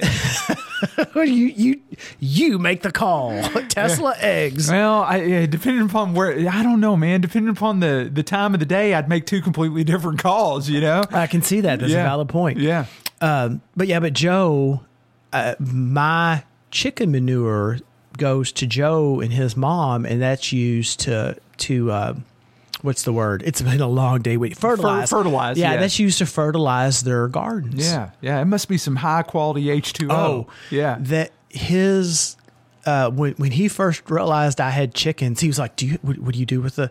I'm like, "It's just in a pile in the back." Oh my god! that that apparently there was this legend in the family of the best years they had a garden is when they had chickens. the tastiest tomatoes were when they had chicken. right? yeah. and they they would take the manure and put it in the and uh, um, so yeah, every year, and I'm I'm I'm just glad it this. Uh, no pun intended. I'm glad it doesn't go to waste. Yeah. so, yeah, like all my food scraps and um, all the chicken manure goes in a in a compost, bin out in the back. yep. And um, it started. A friend of mine was actually going to use some of my property out in the back, and she was going to put up a garden, and it just never materialized. And I've got to put it somewhere. yeah. Yeah. Yeah. I get So, it. Yeah. um, um, there it all works out. It, Oh, all, cool. it all comes around. Anyway. That's cool. I'm gonna have to. I'm gonna hit, hit up Joe for some tomatoes then, man. That's that's what I. Oh, need. he sent me pictures. It's phenomenal. Yeah. Oh, cool. It's That- phenomenal. That's that's really cool. I like that. Uh, the the the segment title I put in there just for you, Whitney. News, email, Spider Man, and other stuff I do not care about. you know, you know, it's it's funny. Um, I do care about the news and the email. yeah. Then It- that's where it ends. that's where it ends. You know, it's it's funny because uh, I did not, I didn't copy this out in time, but we had somebody message us on the Facebook page. I think it was Jake Danzig, if I'm not mistaken. And Jake said, he goes, "Man, you guys are all wrong on Spider Man." And and I and I didn't reply to me him. guys or you guys? No, both of us. He was Okay. he, he was thinking that both of us are down on Spider Man, and I'm like, no, Oh, no, no, I'm- no, I am. no, no, no. I'm like, no, it, there's there's technicality here because I'm high on Spider Man. I love my Spider Man. It's Brent that's not high on Spider Man, and I'm like, there's a whole different discussion there. Yeah, Spider Spider Man slowly, not slowly. It was like if you have you ever been in a situation where suddenly, like an auto accident, and time seems to run slow, and you know it's going to happen. Yeah. it's just happening. Well, so what was the three movies? It was uh, Homecoming, Homecoming. Far From Home, and then No Way. yeah, he's got all this about homes. Yeah. So far from home was that moment when I'm like, I'm going to hit this truck. I'm going to hit this truck. And then No Way Home is when I T-boned that truck. And it was, or that uh, truck T-boned me. I think the truck would T-bone. yeah. you. It's like, here it comes, here it comes. And I, I just, Man. I have not consumed any Marvel content since then. that is I'm a- just, I, I don't. it's fair enough. Now I'm excited about Ant Man. yeah. I I love me some Ant Man. I I do I like the concept of Scott Lang and Yeah. Scott Lang is a character. I like how Paul Rudd plays the character. Yeah. Scott Lang's backstory and how much he's he's devoted to his daughter. Yeah. Yeah. And I don't know how much of it follows the movie. Uh, uh, like uh, um, uh, Pym's just his general attitude. His he he reminds me of my uncle Johnny. the- Okay. the the, person that, from which the Panther, the- Yeah. the, show Panther, show mascot other Yeah. than Hartley came from. I I love me some Ant Man. Yeah. Well, I, The rest of it I don't care about. okay. Well, you know that's that's all fair. I, I mean, I'm So I'm, excited about that when Quantumania hits. Okay, good, good. Um, the the the only thing I, I'm curious as to how they represent Kang in that movie, though, because um, Isn't Kang? Wasn't he the enemy from Teenage Mutant Ninja Turtles? No, it was Krang. that was Krang. Okay, yes, all right, yes, sorry, yes, sorry. that, that was Kang. This is this is Kang, the Conqueror. Okay. Yeah, and uh, I'm curious how they represent him because uh, he's um, he's actually a variant of of one of the characters. Uh, Krang. no, no, in in uh, in the Loki series. So because we we actually met Kang's variant, um, Like in the first, Loki in the Loki MCU Disney Plus series, Disney Plus Yeah, series, not yes. in the comic book series. Uh, I don't know about the comic book series, but Okay. in, in the Disney Plus in the Disney Plus uh, series, yes. I see. My my thing is, I I just have not been able to keep up with the myriad of threads and sagas in the comic world. I just you know after Yeah. so many years, I just hopped out. But it didn't cause me to love the the characters any less. I just kind of stopped reading, you know. So anyway, I. I I'm a big fan of the Marvel content. I love it. I, I, I just I dearly love it. But Oh, I mean, don't get me wrong. I liked it too. I know you and I have discussed one of my other negatives is um, a dark moment in the MCU was like Iron Man three. And Yeah. we we discussed yeah, the, the the suit become a trope. yeah, the you suit, know, the, it, that movie bothered me because the suit became a trope, Right. and and I did not like how they disrespected. I felt like it, I felt like they kind of disrespected the suit, and I didn't like that. Yeah, yeah, Like It- the the standout for me, and they did this trick. They did this trick, this trope. Yeah. a, a thousand times was. Um, he's auto. He's remote piloting one of the suits. Yeah. and it gets hit by a, A truck. and it falls into It just pieces. falls into pieces. like like his human body is the one holding the suit together. Yeah, yeah. That, I will agree that just- that when I saw I, when I saw Iron Man three in the theaters, I, I had super high expectations because the way the the way the trailer was cut. It, it showed all the awesome parts, you know. the trailer was the movie. Well, yeah, the trailer was the best part of the movie. The trailer was the best part of the movie, but I, I won't say that. But the trailer, the trailer had some of the real high action scenes in it that that really translated well to generate some some uh, uh, some excitement for for me for the movie. And I remember sitting in the in the theater watching the movie, and after that awesome, awesome. Um, you know, scene, or I, I guess, I, I guess, kind of um, what would be the right word for that, Brent? That that that, Uh, segment. that uh, segment I- maybe, or, the- or that. what, what- so what was the? It was it was the part of the movie where um, where the, the Air Force One had exploded in air and everybody fell out of the plane. They were sucked out of the yeah. plane, and then he then then I thought it was Tony in the suit, but the suit was flying around and catching Yeah, everybody. it like magnetized them It- it together. Yeah, yeah, it, it electrified everybody's. So they got- everybody's they arms. took a So- grip. So they Yeah. got a grip, and then it it created like this big human net that Iron Man then lowered into the you know they lowered into the uh, into the river there, and uh, or into the bay.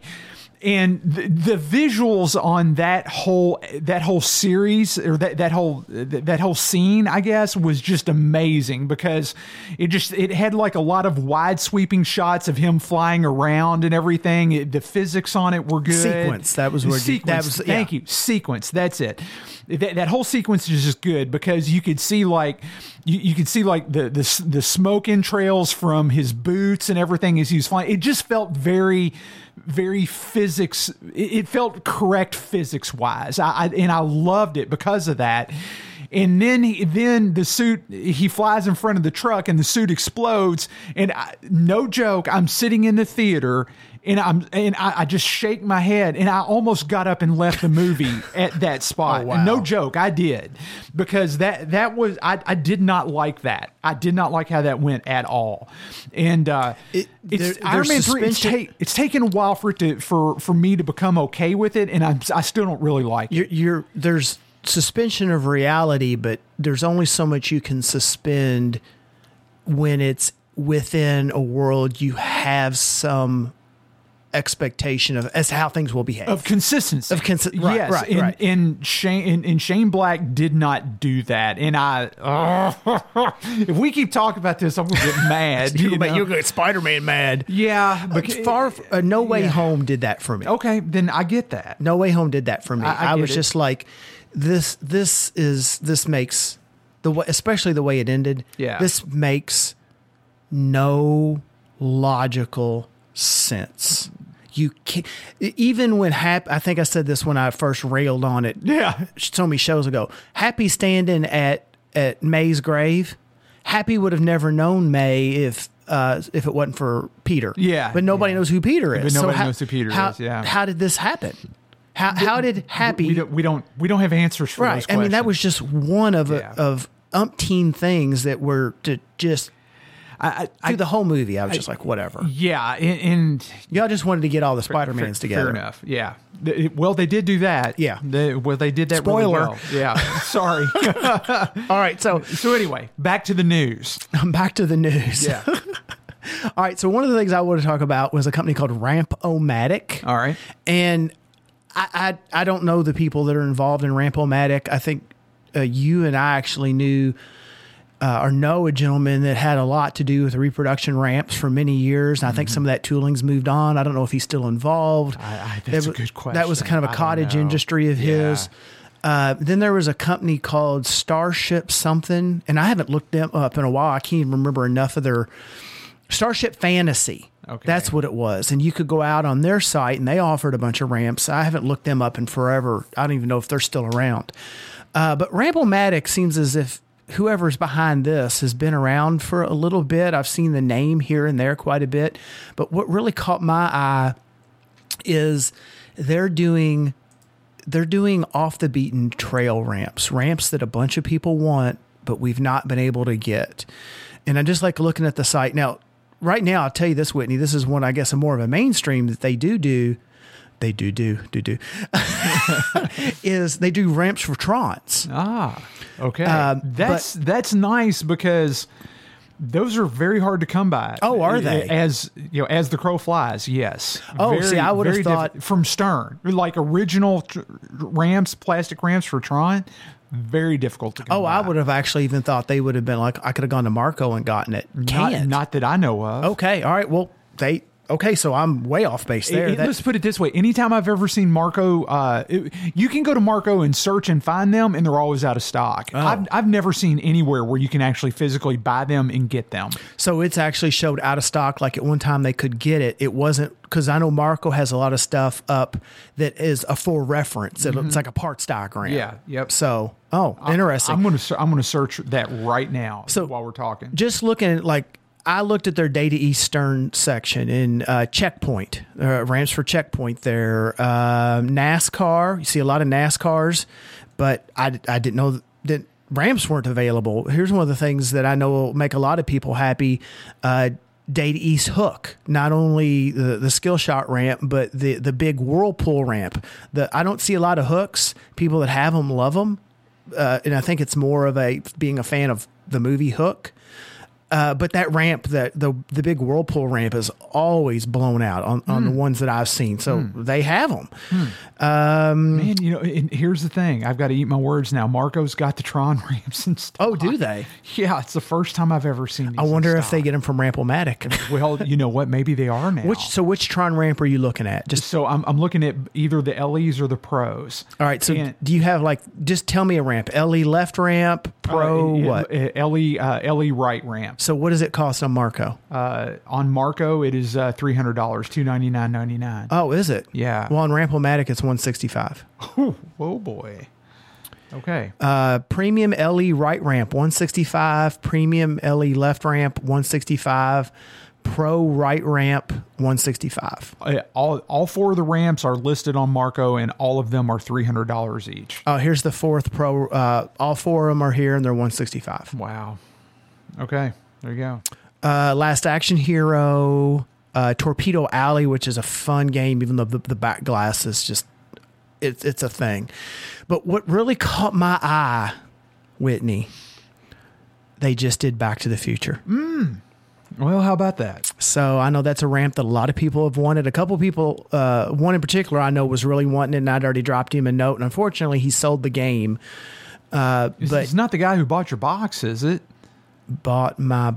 You, you remember at LAX, one guy bought your Back to the Future No, box? no, no! Oh, I guy? forgot it. Oh, I got to give him a shout just in case. He, I bet he doesn't know either. Yeah, Okay, fair enough. No, it. it um, uh, All right, I'm glad Dan. we made. no, it's not Dan. I definitely. Oh, I got to give Dan a shout. yeah, I'm glad we made this connection. Yeah, uh, so I'm glad you mentioned that. So, um, but it was a, it was a sh- another show listener.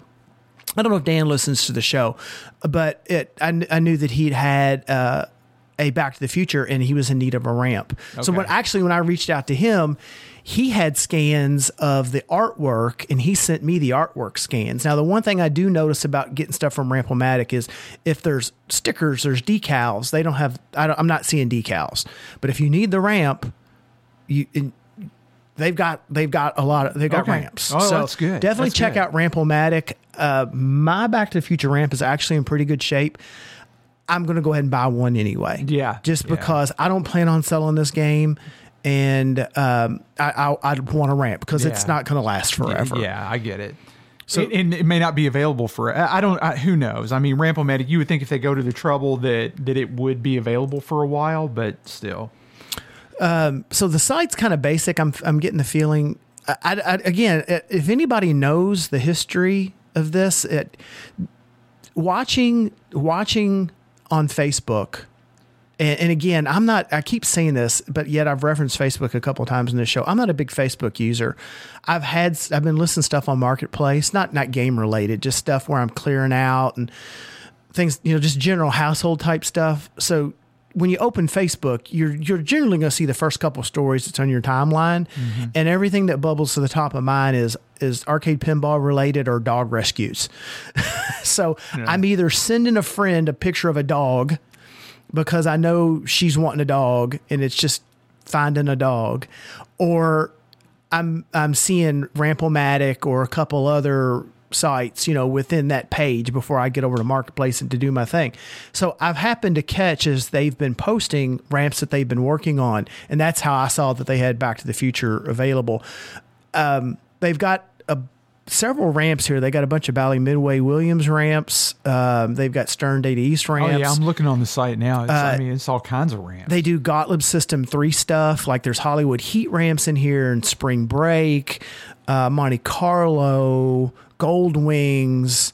Uh, a lot of those games that, that I've seen it shows, but you just, they're kind of patched up at times because you had to make do with what you had. Yeah. You know, I've got a set of Genesis ramps I bought of someone that did them on Claw of years ago because I've got a Genesis that I plan on keeping.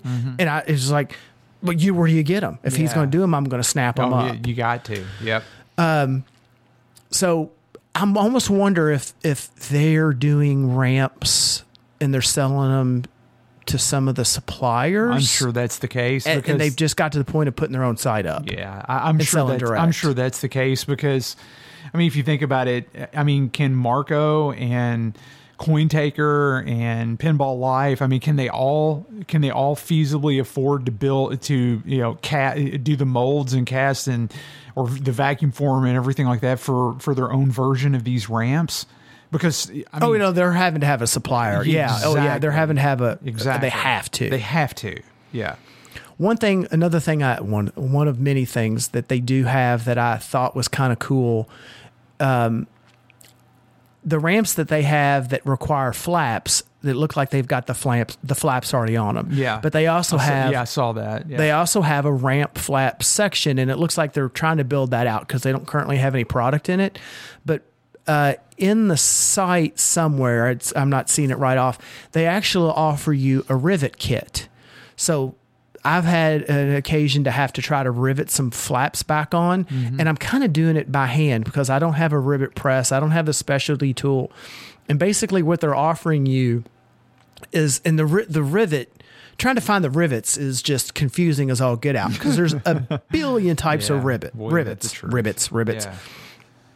They're they offer a kit that I'm assuming it's it's an assortment. So it's an assortment of what I'm assu- I'm assuming they deem as your common pinball type rivets, and then a basic punch, and then there's a there's like a, a, a how to page here on their site to give you an idea how to basically hand rivet your ramp. You know, you're Ah, not doing this production level.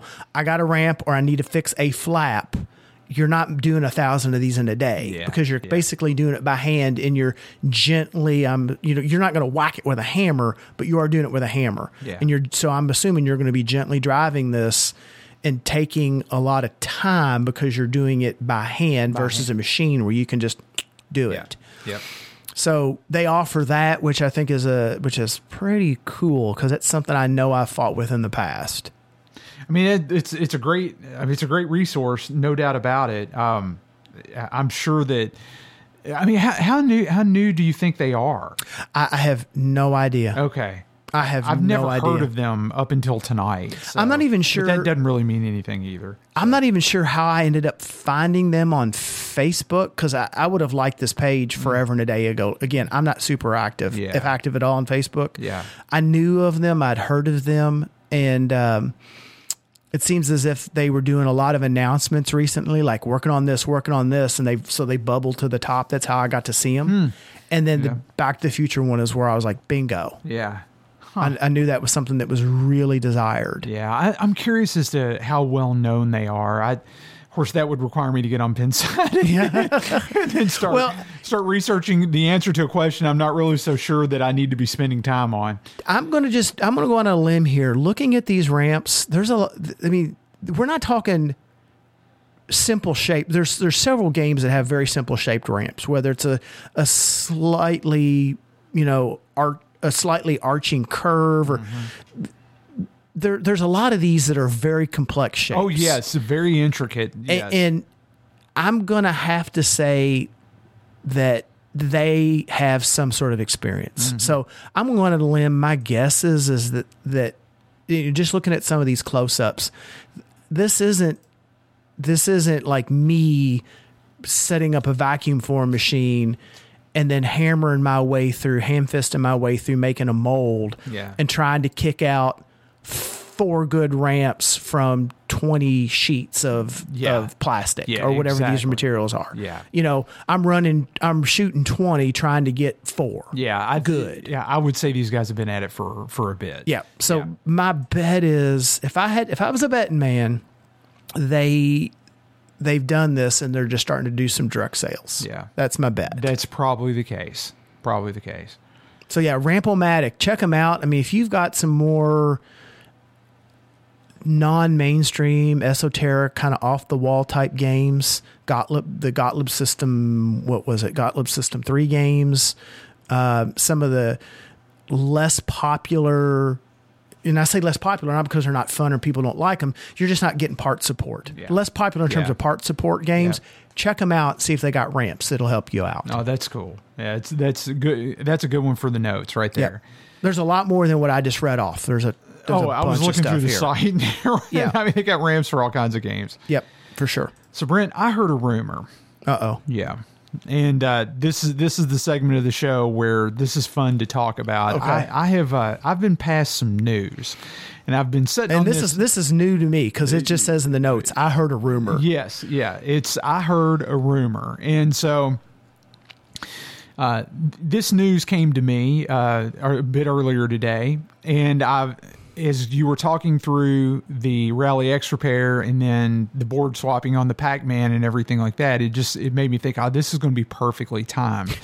but uh, I I've heard a rumor that that there is going to be a Pac Man slash Miss Pac Man testing device that will plug into the debug header on the Pac Man PCB and allow you to load either the Pac Man or the Miss Pac Man ROMs onto an SD card and play, r- operate the board with no game ROMs installed whatsoever, taking the game ROMs and the sockets and, and all of that, all, you know, Oh, all of that wow. connectivity out of the loop.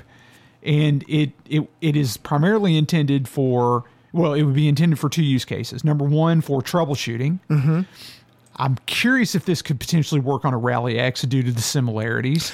Other it it uh, Pac-Man Miss Pac is a single board with Yep. that header down one of the long sides. Yeah. Rally X is basically saw that in half and then jumper it with uh, three Sets of ribbon cables, and then yeah, then fold it over on itself. It's as much as I've had that board apart, I don't think it has a test header on Oh, it. it, it does. I didn't. I didn't know, but I just knew from from them being No. similar.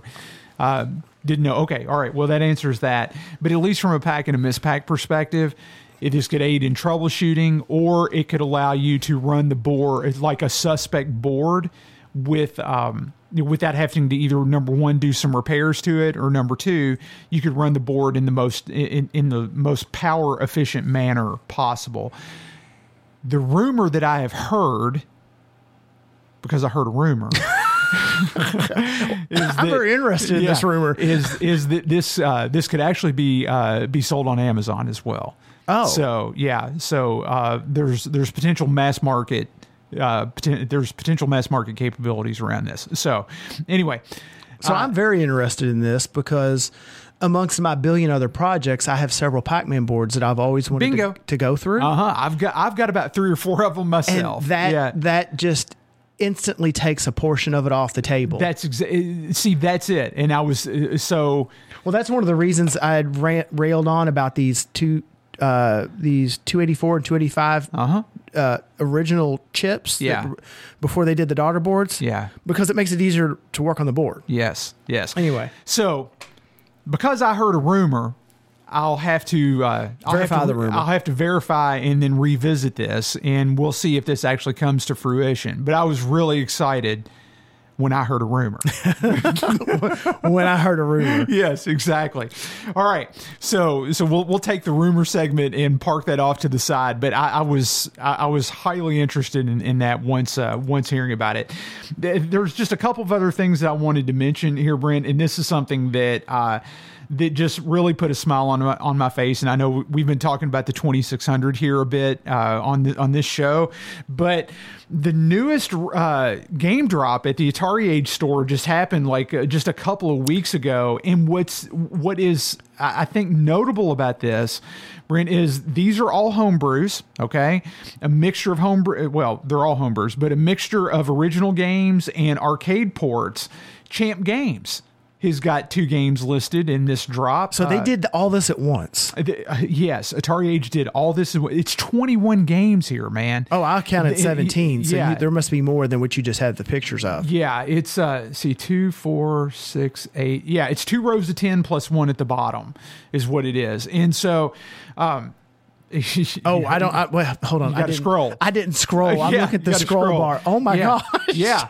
And so so like two of the titles, uh Gorf Arcade and then Qyx, uh, which I guess is kind of a play on Qix.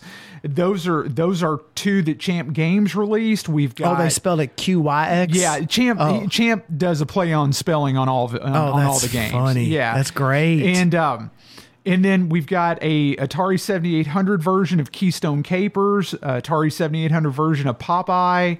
Uh, I mean, it, it's just. I, I mean, there's just some some really really good titles here. The Pac-Man 40th anniversary collection. I mean, it's just it's some good good stuff.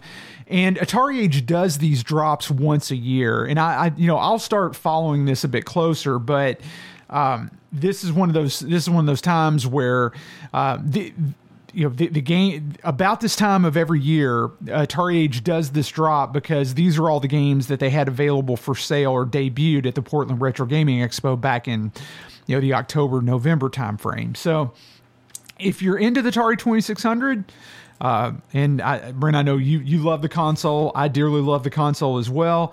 And you're looking for some uh, from for some new Atari 2600 games. Man, Atari Age, you can't you can't beat it. Uh, you just got to get your wallet ready because uh, they are a little pricey. I'm just surprised. So they do this every year. Every year, yes. Sometimes multiple. Sometimes they'll have multiple drops, but if they do have multiple drops, then like three or four of the drops may be for the Jaguar, where they do homebrews for the Jaguar, or they do homebrews specifically for, you know, let's say, like uh, the 8 bit computers, something like that. But I mean, Atari Age is legit. Oh, I know they are. They I'm are just kind of shocked they would drop so much at one time because it that's makes how, it That's how Albert does it. okay. I mean, if that worked, he, there must be a reason. It must work. It must work. because I would think that if somebody was on, uh, you know, just on the ball, ready to go for new Atari games, that's that's a hard pill to swallow. If if instead of spacing it out, Yes, you yeah. know what I mean. Does mean, that make sense? It does. It makes perfect sense. I would think that you would space it out and do, do one or two a month over the course of a year, but that's not how Albert does it. He just drops them all at one point and just boom, mic So- drop and so just lets it go. Once stuff is available, do they tend to stay available? Like Yeah, it, does. it- yeah, okay. Yeah, yeah, it, it does. Um, you may run into a situation where if you want a boxed game, that you may have to wait on that, or uh, you may not. You wind you may wind up not getting a box game, but the cartridge games. The, the, the not if you if you're okay with the game being non-boxed you just get a cartridge and an instruction manual and then whatever else that comes with it like you know for 7800 maybe or 5200 maybe an overlay or something like that if you're okay with that, then the games are available almost indefinitely. But if you want them boxed, then you, you kind of have to you kind of have to hop on it and get them get them on on the first wave if at all possible. So anyway, I, I love the 2600. I, it, it, and it's not like I go and purchase 21 games. Uh, You know, I, I don't I don't buy everything that drops, but like the champ games, I'll get. Uh, you know, the Keystone Kapers game, I'll definitely get because that that's a that looks like a really well done you know Activision port. So Is we'll Champs games? Uh, It's I don't see a spelling. You know, that's a good question. I don't think it is, but I'd have to go back and look. Let's, let's see if I can. No, I mean I just I was just curious. that is not that is not a champ game. I can tell already by looking at the box that is Okay. not a champ game. So, um, yeah, and like on the last drop, he he had like Ladybug Arcade, and I think there's. Um, I do like me some Galaxian, but I also have a Galaxian. yeah, well, th- there you go. Yeah, I and I do that. like me some Gorf, but You got you got. I also Gorf. have a Gorf. Yeah, you've got a Gorf. Yeah. Well, I'm uh, I, I'm good. I, I I like champs games. I like supporting them, so I'll, I'll definitely pick those up. And then uh, last but certainly not least, I did want to make note of this because I, I thought this announcement was really interesting. Uh, Stern Pinball has named they, they've named a chief technology officer. It's uh, it's it's a uh, lady by the name of Erica. Her, uh, her last name is From Erica From, and uh, Erica is from the gaming industry. She's got quite the resume. I won't go into into all the all the backstory on there. I'll have in the show note. I'll have in the show notes a link to the Business Wire article that that announces this. But um, it, it it's interesting because she's uh, she seems to be very well credentialed. She holds uh, business. Uh, she holds degrees in business, physics, and electrical engineering from the University of Colorado and Lake Forest College. So she's she's obviously very educated uh, on uh, you know on on these topics and in the field that she that she's in. But you know, I, I found this I found this particularly interesting because the new president and CEO, um, not Gary Stern, but Seth Davis it made this announcement about a new CTO at Stern. And, uh, you know, Brent, I bring this up because it, it looks like Stern is really. They're, they're, in a growth mode here. And I, for them to po- appoint a, a chief technology officer, you know, it means that to me, it means that they're, they're making big investments in the technology stack there. You know, the, the Business Wire article references uh, Insider Connected and you know Insider. I'm sorry, Insider Connect and what they're doing. You know what they're doing there and uh, and, how that's uh, you know how that platform is, is going to continue to grow. So I, I guess we just have to have to wait and see. But uh, yeah, it, it, Stern's growing up on us, man, and that's I mean that's good. I mean that's good. This it, this is great to see. I, I just I was just uh, it just kind of took me by surprise. Yeah, I'm. I'm. Uh, well, I mean, I'm kind of surprised, but kind of am not that they don't have a, a CTO. Yeah, yeah. You know, when I think of a CTO, CTO is driving the the technological direction for the and company and, And strategy, for the company. For the company, yeah. Um, so I'm kind of surprised that they do or don't or Yeah. didn't yeah. because of the size of the company. Because I think Yeah. CTO, I'm thinking larger corporation, Yes, like definitely. Fortune 500. Fortune 500, yeah. But- in larger, yes. um, not to say that, that that's a, a title or a, a position strictly for Fortune 500 no, or no, Fortune no, 1000 no, company. yeah. no, no, no. But uh, so I can see them, but I'm kind of surprised that they already didn't have, especially when you consider The Insider Connect Insider and all, Connected and all you know, that. the things they've done here in the past couple of years. So yeah. Well, I, I- guess maybe the, the best way for me to say this is I'll I'll say that Stern has done remarkably well for not having somebody uh, in that role. I- I'm sure, me personally, I'm sure a lot of it has fallen to George Gomez and and the team that that he worked with for Insider Connected. But uh, the, the the Business Wire article, uh, you know, they it it it noted that. Um, that Stern worked with the company that Erica started. I think it's called. Uh, let's see. I'm looking through Uh, this. here. 01 O- 01 Insights. 01 Insights, exactly. Uh, worked with 01 Insights on the Insider Connected platform. So I, I I'm going to uh, intuit or assume here that Erica kind of jumped over from 01 uh, to Stern simply because she had so much integral knowledge on the platform, and it probably made sense for her to assume this role. So I, I it seems again, it seems like Stern is in is in a good growth mode. I I, hope that w- that this brings Insider connected to more platforms like mobile like mobile devices uh, tablets, things like that. Um, it's just not always web based like it is right now, and and that we see some uh, we see some changes around you know how how Stern is going to approach. Uh, let's say just interfacing with uh, you know with the rest of the of the technology industry with uh, Insider Connected. So I I guess they're probably at this precipice where it makes sense to to put somebody at the helm to drive the larger scale strategy now that they've grown to Well, like an inflection point. and I don't mean this in a negative way. They've they've fallen into the IoT world, Internet of Things world, Mm-hmm. and uh, um, I, my bet is is that It's going to take more than it's that. gonna th- yeah they're they're gonna drive deeper into that. They're gonna th- there's a lot of there's a lot of technology that that is just out there in the world that, that they could take advantage of that they just haven't, Haven't, and they yes. they need somebody from the out.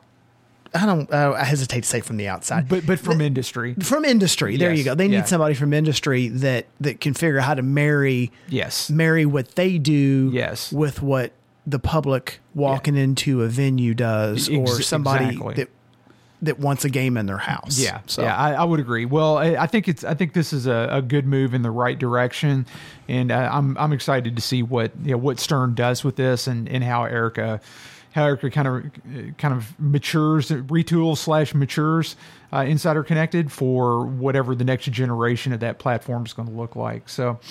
Uh, with that, Brent, that's uh, that's it. I think that brings us uh, pretty much to a close of what what has turned out to be a rather It has. a rather long ep- episode for uh, for coming back. So a couple show notes here. Of course, Louisville Arcade Expo, March 10th through the 12th. Thank you, uh, Joe and Corey, again for spending some time with us this evening, bringing us up to speed, talking to us about the show. And we will see everybody there. Come check us out. Definitely. We're going to have a booth at the show. Again, broadcasting uh, 7 to whenever, Friday uh, p.m. Eastern, uh, Friday and Saturday night. Check social medias. Um, uh, drive by Whitney's house. It'll be painted Oh, on the side yeah. of the house. Yeah, I'll- I'll the put- URL for the Yeah, I'll put a I'll put out a wavy arm man. And Yeah. he'll, he'll, he'll have a sign. so yeah, Don't you good. be disparaging my wavy arm Oh guy. no, I love them. I Oh. wish I had five of them. um, yeah, uh, keep a keep an eye out and an ear out for our URL so you can uh, uh, jump in and and listen to all that's going on at Louisville Arcade Expo live from the show floor. Also wanted to mention that the Music City Multicon. Uh, their dates for 2023 has been announced. That's October 27th through the 29th, 2023. Uh, of course, Whitney and I will be there unless Dave gets sick of us and he tells us no. So make plans that's- for that That's possible. uh, uh, make plans for that. It this year's show the the keep me honest Whitney the November It's uh, no last year. The Oh, last year. the 2022 show? Uh It's- that it's- was that was uh Halloween weekend. okay yeah, it's sorry sorry everybody. It's a it's been a long work day and we've been recording quite a while. Yeah. I, am trying to make it to the end here. Uh, it was phenomenal. It was a huge leap and um there might be some rumors floating around. It sounds like it's going to be another quantum leap ahead Yeah. for 2023. yeah. It sounds So like it's going to be good. start eyeing Nashville for October. All right, Whitney. With that, Yep. Where are we at? Uh, you can you can find us on all of our, I, I guess our social media platforms. We're uh, available at Facebook, uh, facebook.com slash broken token, Twitter at broken token, and then a website uh, brokentoken.com. And uh, gosh, as far as podcast platforms go, Everywhere. everywhere. I mean, seriously, If you're listening to us already, you found us. I mean, Apple has us, Stitcher has us, Google Play has us, iHeartRadio has us. Yeah, we're I mean, everywhere. It is. Uh, yeah, the show is available literally everywhere. So it, it's a quick search, and uh, and we should turn up. But yeah, with that, thanks everybody for hanging with us. Uh, we hope you enjoyed the show. Uh, we will we will check in with you all again at the Louisville Arcade Expo. And until then, we say keep your quarters clean and game on.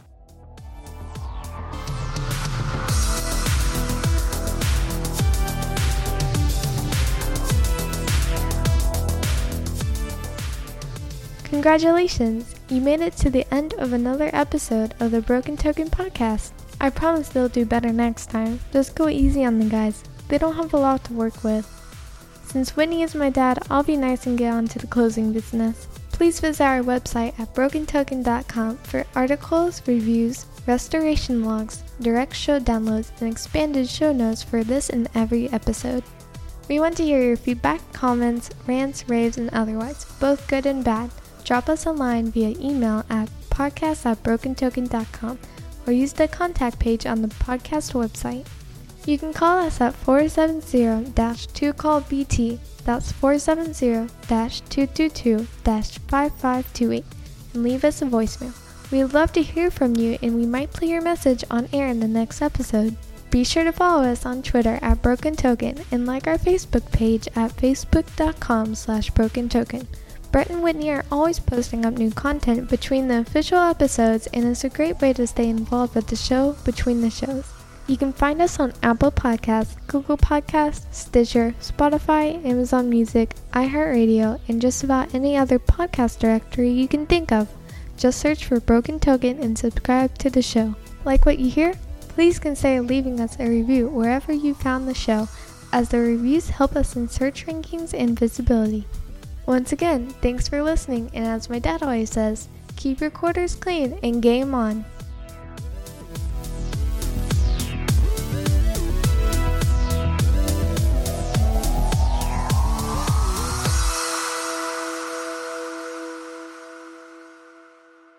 Some of the other uh, uniquer, more unique. What what terrible grammar I just did there. The magic of editing will make sure that never Yeah, happens. that oh out. no, it's it's cool. If you want to leave it, it's fine. It's it's all me. Have you guys seen the Tetris documentary on Netflix by any chance? No. You Don't have not? Netflix. Is it good? Oh yes, yes, it is good. Yeah, it, it's about the it's about the the competitive scene for Tetris, and it it follows like four or five people as they go up to the world to the world champions. Is it anything like When- full contact Minecraft? no, it's not like that. I don't want to. I'm excited about all these things. I, I know nothing of them. Full contact Minecraft.